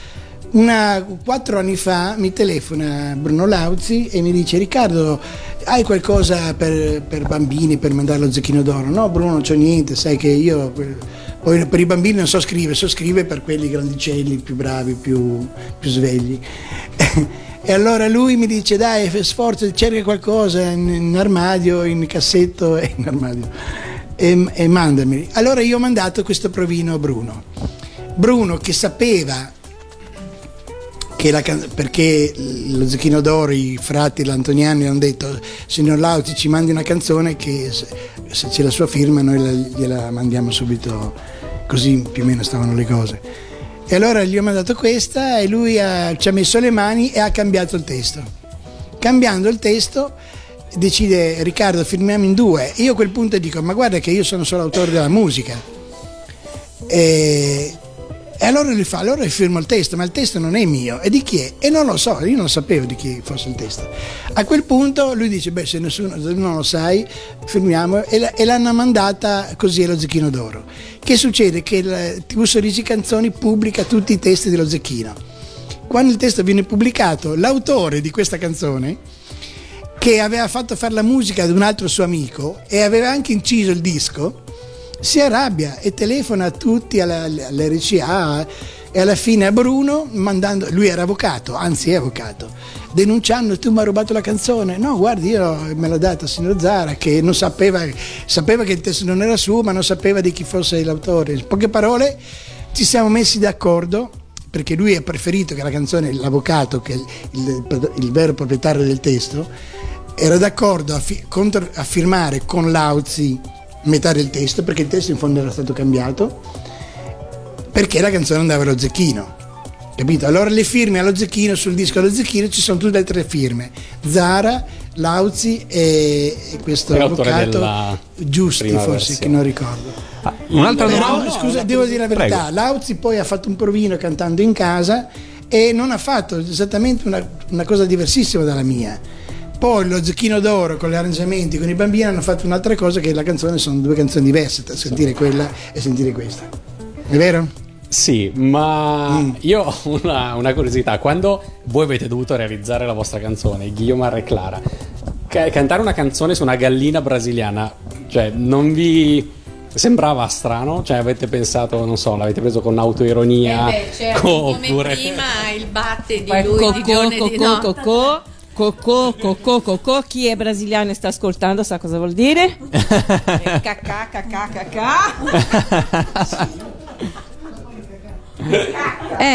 Vou fazer cocò. Ma allora c'è una cosa interessante. Brigitte Bardot va in Brasile molti anni fa e poi insomma noi diciamo cocu, no? Il cocco.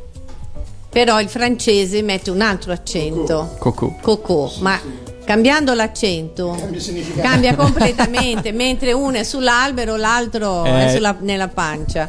Allora lei arriva in Brasile e dice: "Ah, io amo tantissimo il cocò".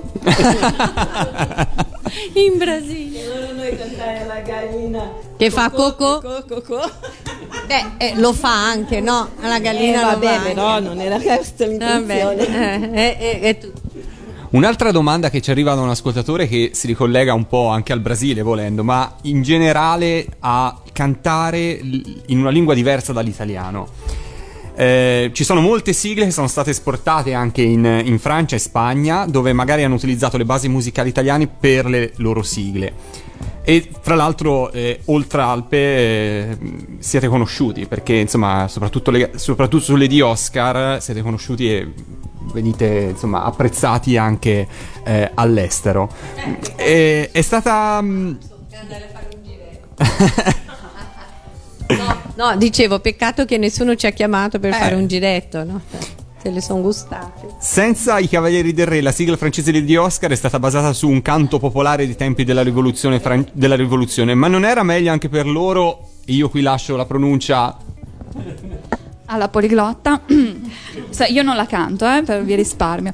Grande fête à la cour de France, ecco. Volevano iniziare. Grande fête à la cour de France, il y a encore un messier en plus. Guarda, funziona. Comunque potrebbe fare una versione, non necessariamente la traduzione letterale del perché spesso non suona uguale, no? Che io sento spesso dei pezzi brasiliani tradotti in italiano. Tra l'altro c'è che una sono sigla, versioni. C'è una sigla vostra che è finita in Spagna, se non sbaglio, ed è Gigi la Trottola. Gigi la Trottola sicuramente, e Ugo anche, non lo so. Un paio di sigle sono finite anche là. Proprio pari hanno, perché lo spagnolo ricorda molto l'italiano. Sono riusciti a cambiare con le stesse parole, non so se tu l'hai mai sentito. No, io ho sentito Ugo ed è simile, molto, molto simile. Sì, anche Gigi la Trottola, sì. Allora, visto che abbiamo citato Lady Oscar, Clara, si può? Se io ora faccio una magia per cui in italiano ce ne ascoltiamo un pezzettino.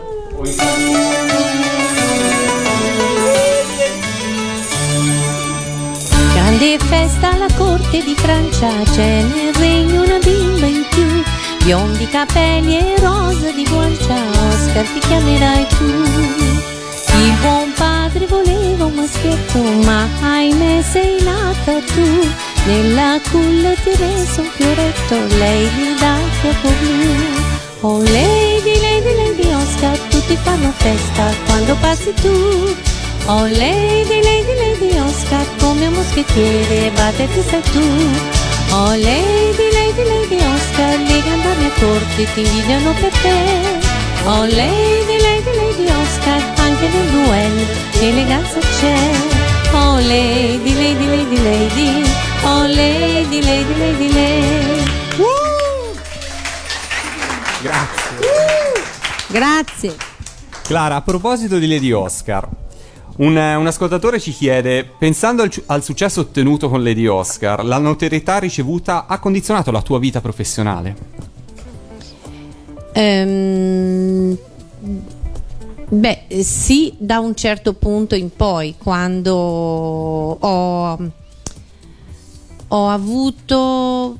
No, c'è una cosa, sì, che un giorno mi arrivano dei pazienti e straniti perché mi avevano visto in televisione e loro non sapevano, perché io sono psicoterapeuta, no? Perciò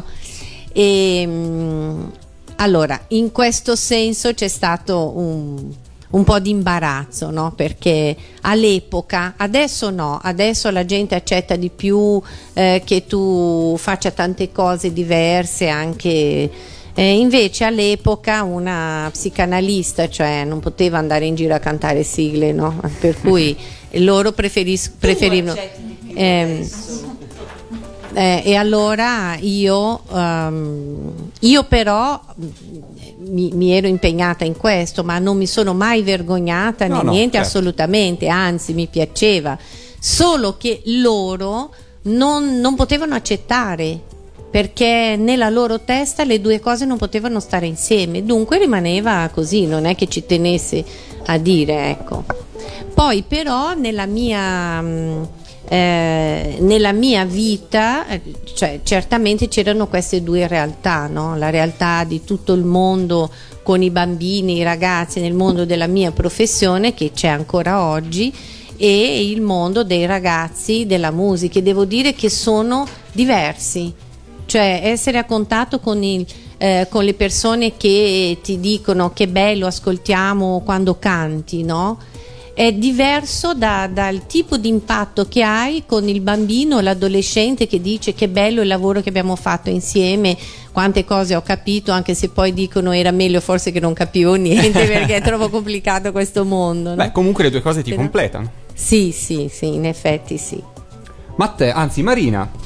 Anzi, scusate, facciamo un applauso a Marina perché sta pubblicando delle foto bellissime su Facebook. Grazie Marina. Prego. Allora, mi ricollego sempre a Lady Oscar. In realtà è una domanda a Riccardo, perché diciamo lui come compositore è una curiosità sorta dialogando con un nostro amico che salutiamo. Ciao Mirko Franchi. Sulla scia moderna dei musical, hai mai pensato di comporne uno su Lady Oscar? Se ce ne fosse l'occasione lo faresti?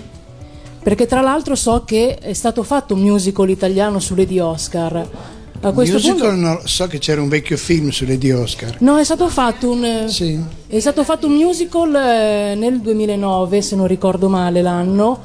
Quindi deduco che non sia stato, diciamo, così contattato. Ma... Ed è un peccato che non abbiano creato un contatto anche con tutti noi, perché poi ho saputo che il musical poi non è andato avanti per molto, purtroppo, perché c'erano poi dei limiti, adesso non mi ricordo quali. Allora, per rispondere alla domanda, certo lo farei con tutto il cuore, perché il musical ti dà la possibilità di ampliare poi più tutto. Del film, più della colonna sonora, ti vedo sì, più entusiasta di questa, certo, cosa. Sì, ma beh, lavoriamo su qualcosa che in fondo in piccola parte abbiamo già fatto con l'album, con l'album di Lady Oscar, certo. Perché quando ci hanno chiesto di scrivere 3 o 4 canzoni in più di Lady Oscar, lì ci siamo un po', come si può dire, sfogati, perché siamo cresciuti insieme tra Canto di André, tra il Minuetto per la Regina, Complotto a Corte e l'altro come era Le Porte della Rivoluzione, abbiamo dato 4 immagini con Lady Oscar e poi 5 loro sono, che non era poco.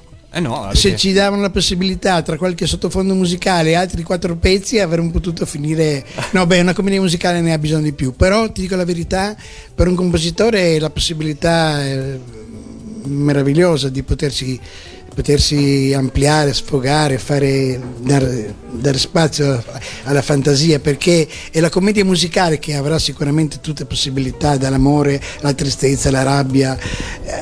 Il musicista spazia, c'è tanto spazio per potersi sfogare, insomma sarebbe una cosa bellissima. Facciamo un appello, se c'è qualcuno noi siamo pronti. Ti vedo entusiasta di questa cosa, quindi sì, speriamo che ci sia veramente qualcuno all'ascolto. Dunque, a proposito di Lady Oscar, noi adesso abbiamo preparato una sorpresa a tema, un omaggio, diciamo, che è stato spontaneamente reso ai Cavalieri del Re da Vince Tempera in 2 occasioni. a una conferenza stampa a Lucca Comics e durante un concerto a Etna Comics. In entrambe le occasioni è saltato fuori Lady Oscar, I Cavalieri del Re, la sua ammirazione per la sigla e per il gruppo, e abbiamo montato il tutto grazie ad Andrea. Lo sentiamo già. Sì, quindi sono i due momenti registrati fortunatamente da Radio Animati con un saluto finale.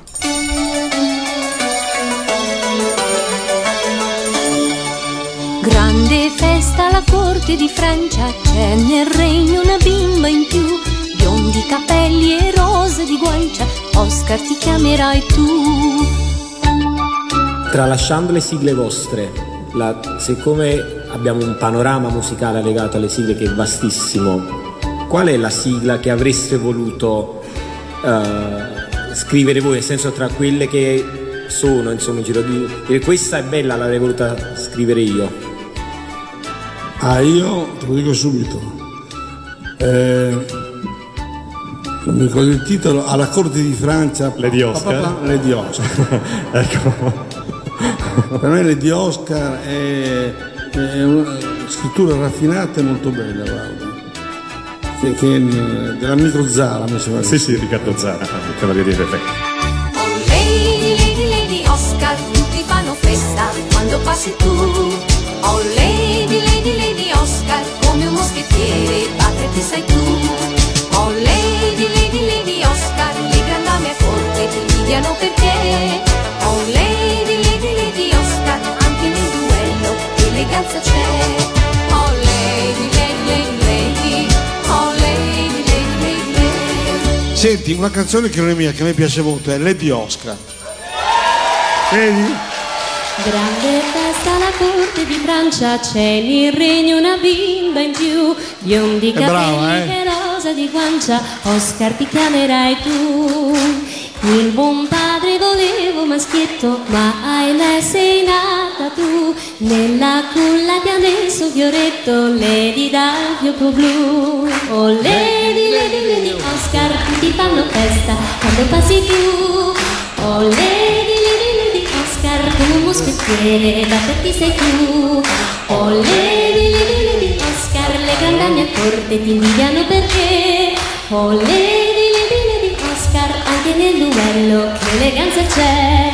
Oh lady, lady, lady, lady, oh lady, lady, lady, lady, oh lady, lady, lady, lady, oh lady, lady, lady, lady. Brava, eh? Ragazzi, poi... la cantata con lo stesso vocalizzo e poi a memoria, non ce l'ha lì sopra, quindi però Luisa. Lady Oscar si è proprio nascosta nella grande stanza del re, con scatto felino ed abile mossa colpirà tutte e tre. Oh lady, lady, lady Oscar, la tua spada fischia non delude mai. Oh lady, lady, lady Oscar, anche nella mischia vincere tu sai. Oh lady, lady, lady Oscar, le grandame corte ti invidiano perché. Oh lady, lady, lady Oscar, anche nel duello eleganza c'è. Oh lady, lady, lady, lady, oh lady, lady, lady, lady, oh lady, lady, lady, lady, oh lady, lady, lady, lady. Cari amici e colleghi, io sono Goldrick, detto Tempera, e vi faccio i miei auguri per i vostri 30 anni di attività nei cartoni animati. Soprattutto ammiro di voi quella canzone che era Lady Oscar, grandissima canzone. Auguri, Vince Tempera.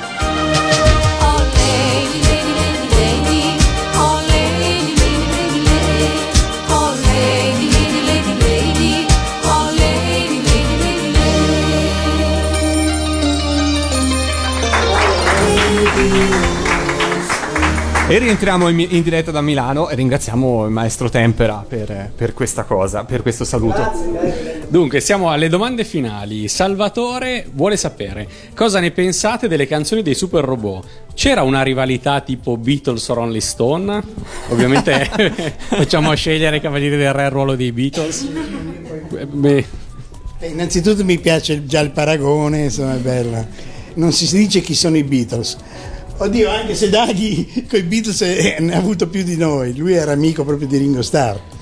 Vabbè, sì, mi sembra che Dagi abbia raccontato che lui aveva consigliato a qualcuno a Ringo Starr di non mettersi coi Beatles perché erano dei buoni a nulla, sì, qualcosa del genere.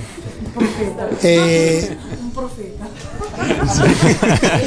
Salutiamolo Dagi. Un saluto a Dagi. Ciao Dagi, saluto. Un applauso anche a Dagi. Un applauso a Dagi. Allora, per rimanere in tema, posso rispondere come rispondevano i Beatles all'epoca. Facevano credere questa rivalità tra Beatles e Rolling Stones, che in effetti non c'era, perché Mick Jagger andava tranquillamente a vedere le sale, in sala incisione come incidevano i Beatles, ed erano amici fuori dai giornali, dai rotocalchi, erano dei grandi amici. E questo, posso dire, vale anche per noi. Io non mi sono mai sentito invidioso dei successi di Dagi, dei Rocking Horse, e credo nemmeno loro, e anzi ogni volta che ci vedevamo ci faceva veramente piacere. E io invidiavo lui, adesso non si deve arrabbiare perché non ricordo i titoli, però c'era un paio di canzoni sue che adoravo, mentre adoravo poco, e questo va detto per la sua più famosa, la Candy Candy mi dispiace Dagi, però non sono mai impazzito per Candy Candy, però vedo che insomma sbagliavo io, hai fatto bene farla. Però c'era un'altra canzone sua che andavo matto, adesso non ricordo più il titolo. La sua preferita credo sia Sanpei? No, perlomeno no, ma... questa è la preferita di Dagi, sì, però. Sì? Era carina, però so che hanno fatto un sacco di cose belle, insomma non c'è mai stata questa lotta che lasciavamo solo ai giornali. Clara? Qual era la domanda? Come se c'era una rivalità nei confronti, ma anche non solo con i super robot. C'è anche una rivalità positiva, no? Quell'aspetto un po' competitivo che ti stimola a fare meglio quello che fai, non lo so. Però loro sono bravi, Dagi bravo, perciò diversi, no? Non si può dire anche, e dunque in effetti no, ecco, ci si guardava, quello sì, però non c'era rivalità, insomma. Jonathan? No, beh, da parte mia no, ero un bambino. Ti cantavi anche le sigle degli altri? Assolutamente sì, lo faccio anche adesso. Corrado mi sa che all'inizio trasmissione ci ha promesso una cosa ma ancora non ce l'ha svelata.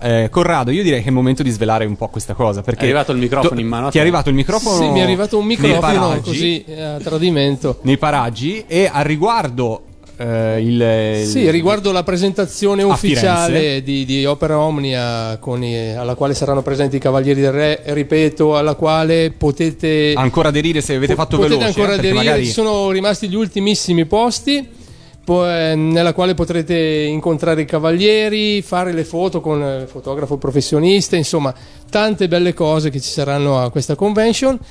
E abbiamo deciso che praticamente abbiamo riservato la copia numero 300 della Opera Omnia Limited Edition per un fortunato partecipante a questa convention, e verrà estratto a sorte, e ci sarà questa cosa che credo sarà molto gradita da tutti, perché va ricordato, le copie di Opera Omnia sono numerate, esatto, sono le 300, e l'ultima l'abbiamo riservata proprio a uno dei fortunati che parteciperanno alla cosa, per cui dovrete io leggo sempre il gobbo di info chiocciola tv meno lineetta, nel senso trattino, ecco, facciamo info chiocciola tv-pedia.com.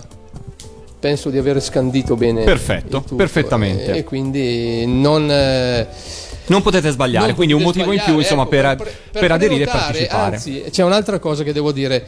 Ne sono rimaste poche di Opera Omnia dell'ultima versione, perché dobbiamo anche recuperare le spese, per tutte le spese che abbiamo fatto per le licenze di cui parlava Riccardo, per le spese di incisione, di stampa, eccetera, sia del cofanetto che del libro. e quindi affrettatevi perché ne sono rimasti pochi anche di quelli. Ed aggiungo una cosa, siccome mi sembra un perfetto regalo di Natale e poi le poste rallentano, muovetevi ancora di più. Può essere una buona idea. Può essere una buona idea. Grazie. Matteo, a proposito di Opera Omnia, io ascolterei un ultimo assaggio di Opera Omnia, ancora Album di famiglia, una canzone che ha appena scelto Ghiomar, ha detto perché non facciamo ascoltare un assaggio di Porta Ticinese, non so se il titolo lo sto dicendo giusto, in ripa ticinese. E beh, sai, inedita, io non posso sapere i titoli di CD che non ho. Ne ascoltiamo un pezzo e poi ne parliamo assieme. C'è anche la versione corso ticinese.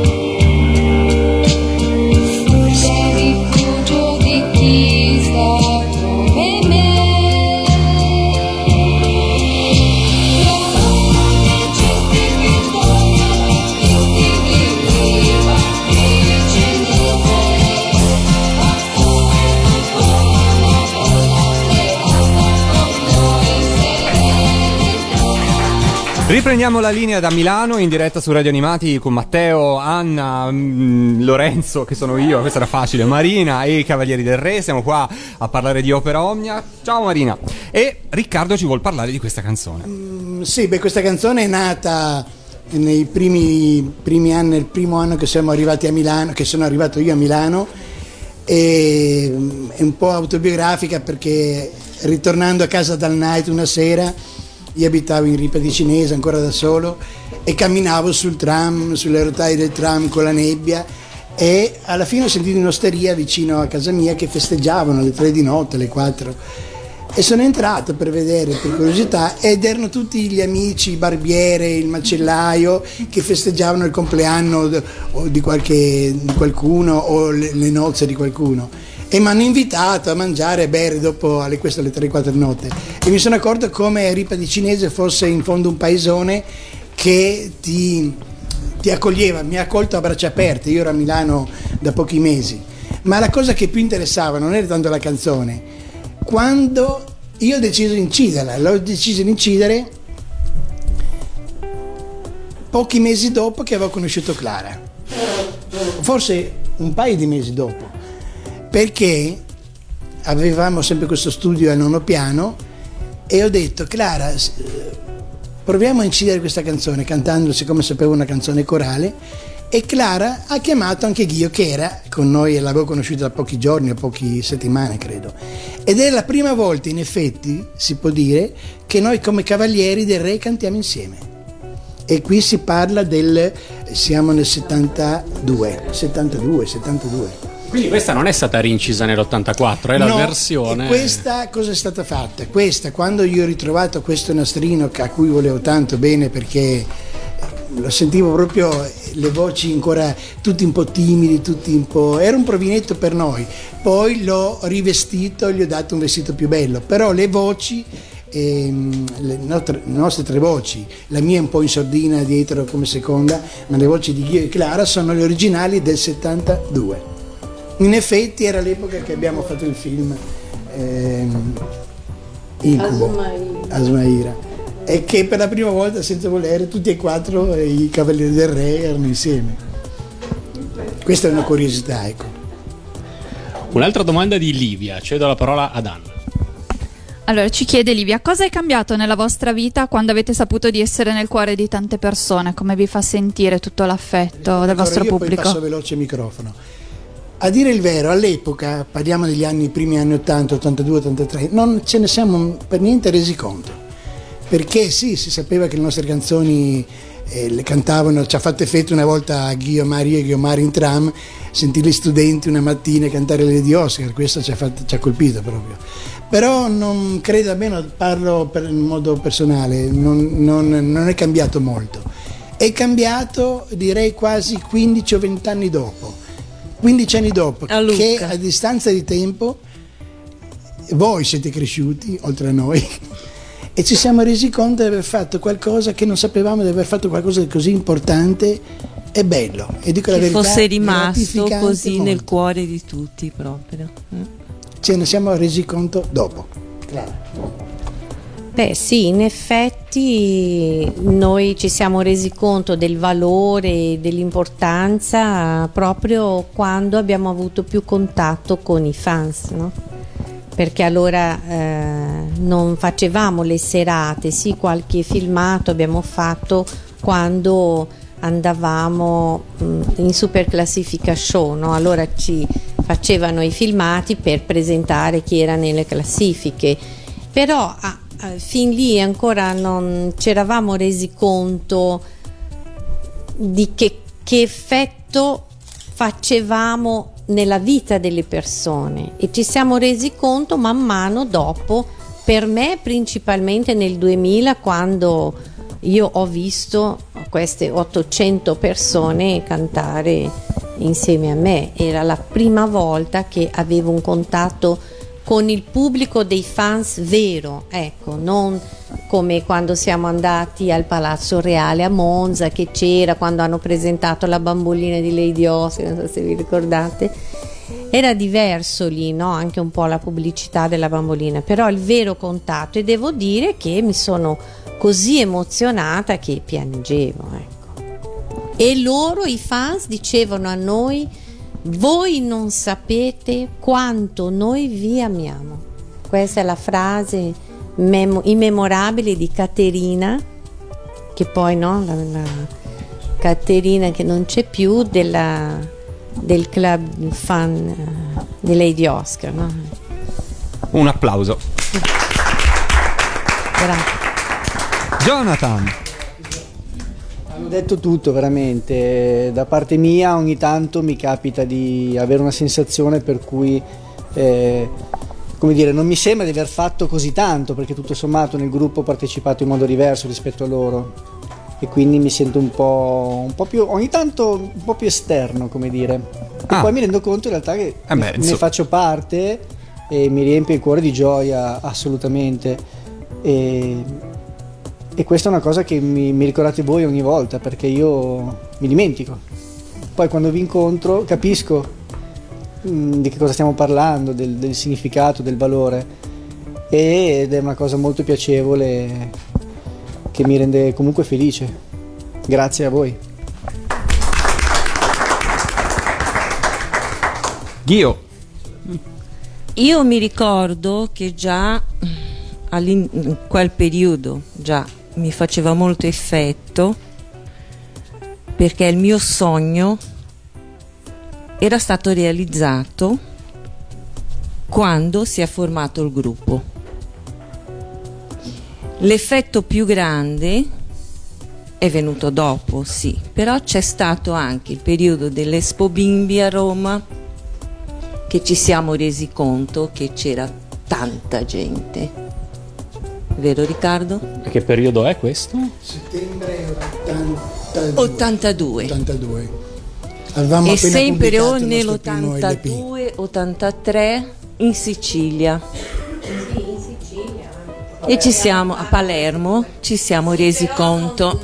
Sì. No, non sono ci però. Siamo per me, io sto parlando proprio. Per me, Clara. Io forse lì avete visto il successo. Per me. Sì, beh, loro così. Ci avevano chiesto. Io Guiomar, mi sono resa conto già da allora che qualcosa stava nascendo. Che era già nato qualcosa, che c'era. Perché per me, io ho dato la vita per i Cavalieri del Re. Io ho dato la vita, l'anima, io amavo quello che facevo, io amavo andare da casa fino... Io ho fatto una volta a piedi, con la neve alta così, nell'85, vi ricordate quella nevicata pazzesca che c'è stata? A piedi, da Ripa Ticinese fino alla Cascina, sì, a piedi, perché gli autobus non andavano, i tram non andavano.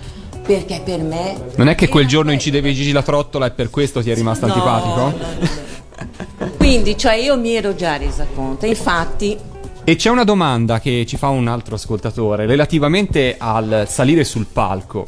Cioè, le prime volte che siete saliti sul palco, oppure anche più recentemente, come vi sentite? Vi sentite a vostro agio o c'è un'emozione molto forte che, insomma, vi prende? Che emozioni si provano? Ma io sono sempre emozionato. Sempre, ma dico la verità, poi nel breve tempo di una mezza canzone, quando ti accorgi che la gente ti vuole bene, passa tutto. Credo che sia così anche per tutti voi. Ma a me viene in mente a 9-10 anni a Canale 5 con Mike Bongiorno, credo fosse Super Flash o Pentathlon. Ed ero tesissimo prima di entrare, di entrare davanti al pubblico, di entrare sul palco. Mi agitava molto il pensiero di una performance, di un qualche cosa che in realtà io in quel momento mi rendevo conto che non volevo fare perché non ero a mio agio. E poi però la cosa che mi tranquillizzava era pensare di essere veramente col papà e con la mamma e la zia, per cui dicevo vabbè, io tutto sommato sono qua in famiglia, quello che devo fare lo so fare, so cosa cantare eccetera, quindi non c'è motivo di essere teso. E mi godevo alla fine anche di, come diceva mio padre, dopo qualche secondo mi passava e sorridevo e cantavo con piacere, mi godevo l'evento. Quindi un po' di ingenuità anche forse ti aiutava. Sì, certo. Ghio? Prima Clara. Ah, Clara, scusa. No, prego. Prego, Clara. Non ho niente da dire. Ok. Io mi emozionavo sempre, mi emoziono tuttora. Mi emoziono anche di essere qua con voi in questo momento, perché per me è un'emozione. La musica è emozione. Applauso, ci sta.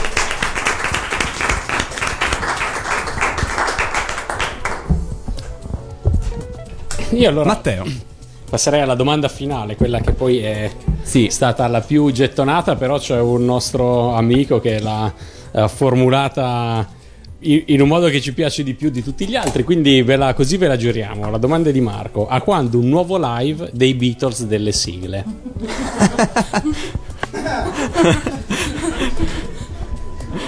Allora, quando? Sarà dura, però... Adesso devo dirla, li abbiamo nominati, nominiamoli ancora. Scusa, Lorenzo, domenica sera io e Jonathan abbiamo visto un nostro idolo. Ah, ecco, sei stato a vederlo. Sì. E dico la verità, quando l'ho visto lui, che non è più ragazzino, a fare quello show chiaramente con il suo repertorio, l'ho invidiato in qualche modo, perché ho detto anch'io vorrei poter fare le nostre canzoni ancora a 69-70 anni. E questo non si sa, bisogna, dipende da tante cose, però lascia aperto la porta. Però siamo vivi, e non si sa per quanto, però dico la verità, l'ho invidiato non per quello che rappresenta lui, quello che è, però nel nostro piccolo ho pensato, anche noi potremmo fare con, non certo al forum, ma in qualche piccolo locale, le nostre piccole performance. Però lascio la porta aperta. Mai dire mai. Il piccolo locale si riempirebbe, penso, sì, infatti, velocemente. Clara, tu, vabbè. No. No, penso nel senso che attualmente canti non solo con i Cavalieri, quindi probabilmente saresti la più pronta, ma un nuovo live dei Beatles delle sigle? Diciamo che è difficile da dire, non si sa bene perché, ma è un po' difficile. Però giustamente si lascia aperto, no, la porta. E questo mi sembra un ottimo messaggio per tutti gli ascoltatori, insomma per tutti noi fans comunque. Matteo, io direi che ci siamo. Passiamo ai ringraziamenti, abbiamo tantissime persone da ringraziare. Pellegrino, Anna, Marina, Andrea, tutti gli ascoltatori che hanno inviato le loro domande, il pubblico. Questo va detto perché noi è da circa un mese che raccogliamo domande e abbiamo passato non so quanti giorni a smistare. È stato un lavoro notevole. Il pubblico che è intervenuto, chi ha preparato i dolci per che ora ci smangeremo noi, mi spiace per chi è a casa. Ivan e Corrado che hanno lavorato con tanta passione al cofanetto e anche alla buona riuscita di questa diretta. Grazie, salutiamo in particolare Ivan che è a casa. Ma soprattutto vogliamo ringraziare i Cavalieri del Re per aver cantato, quando noi volavamo ancora nel vento, dolci canzoni che non scorderemo mai. E beh, non sono parole mie. Ma per salutarci, visto che oramai il Natale è alle porte, io metterei la mia canzone di Natale preferita in assoluto. Anche la mia. E direi che è il modo migliore per chiudere la diretta. E l'appuntamento con i Cavalieri è a Firenze, fra qualche giorno ormai ci siamo. Il 11 dicembre. Da parte di Lorenzo. E da parte di Matteo. Da parte di Anna. Facciamo salutare anche i Cavalieri, ovviamente. E partiamo da qua. Da parte di Ghio, un bacione. Ciao, un bacio a tutti da Jonathan. Ciao a tutti, un grande abbraccio e tante lacrime di emozione. Ciao. Ciao ragazzi, grazie ancora. Un saluto caro da Riccardo. Ciao. È tutto, a presto.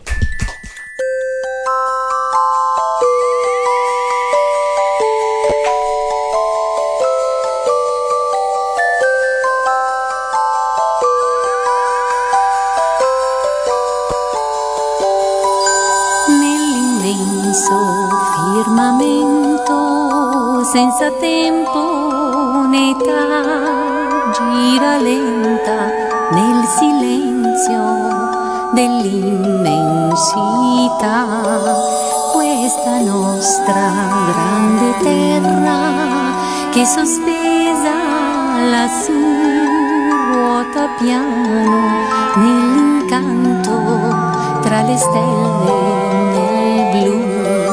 Quanti mondi così grandi stan viaggiando con noi nello spazio più profondo, non si incontrano mai, ma se pensi che ogni corpo ha la sua gravità, la gran mente del Signore ti apparirà.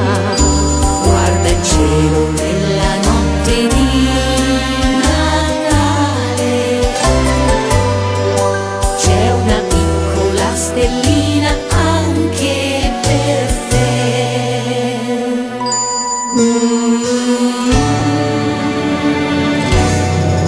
A Natale,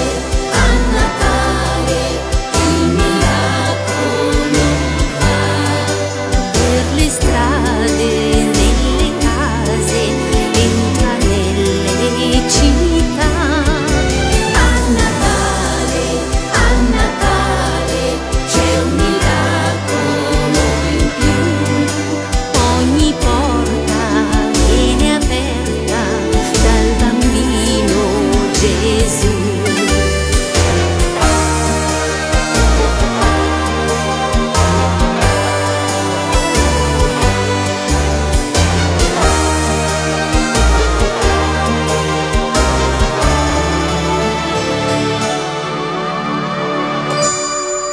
Con il sole tropicale, la neve del nord, l'astronave grande terra porta tutti con sé. Ogni attimo di ascolto, il divino che è in te ti rivela.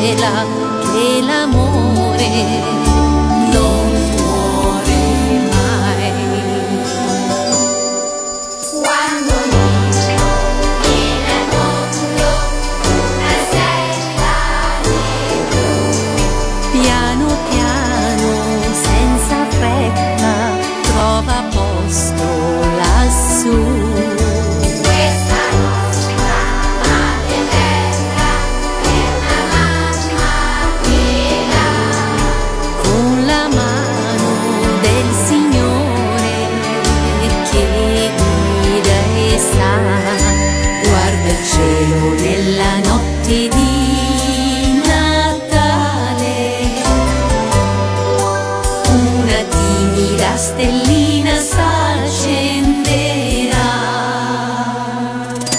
anche a te.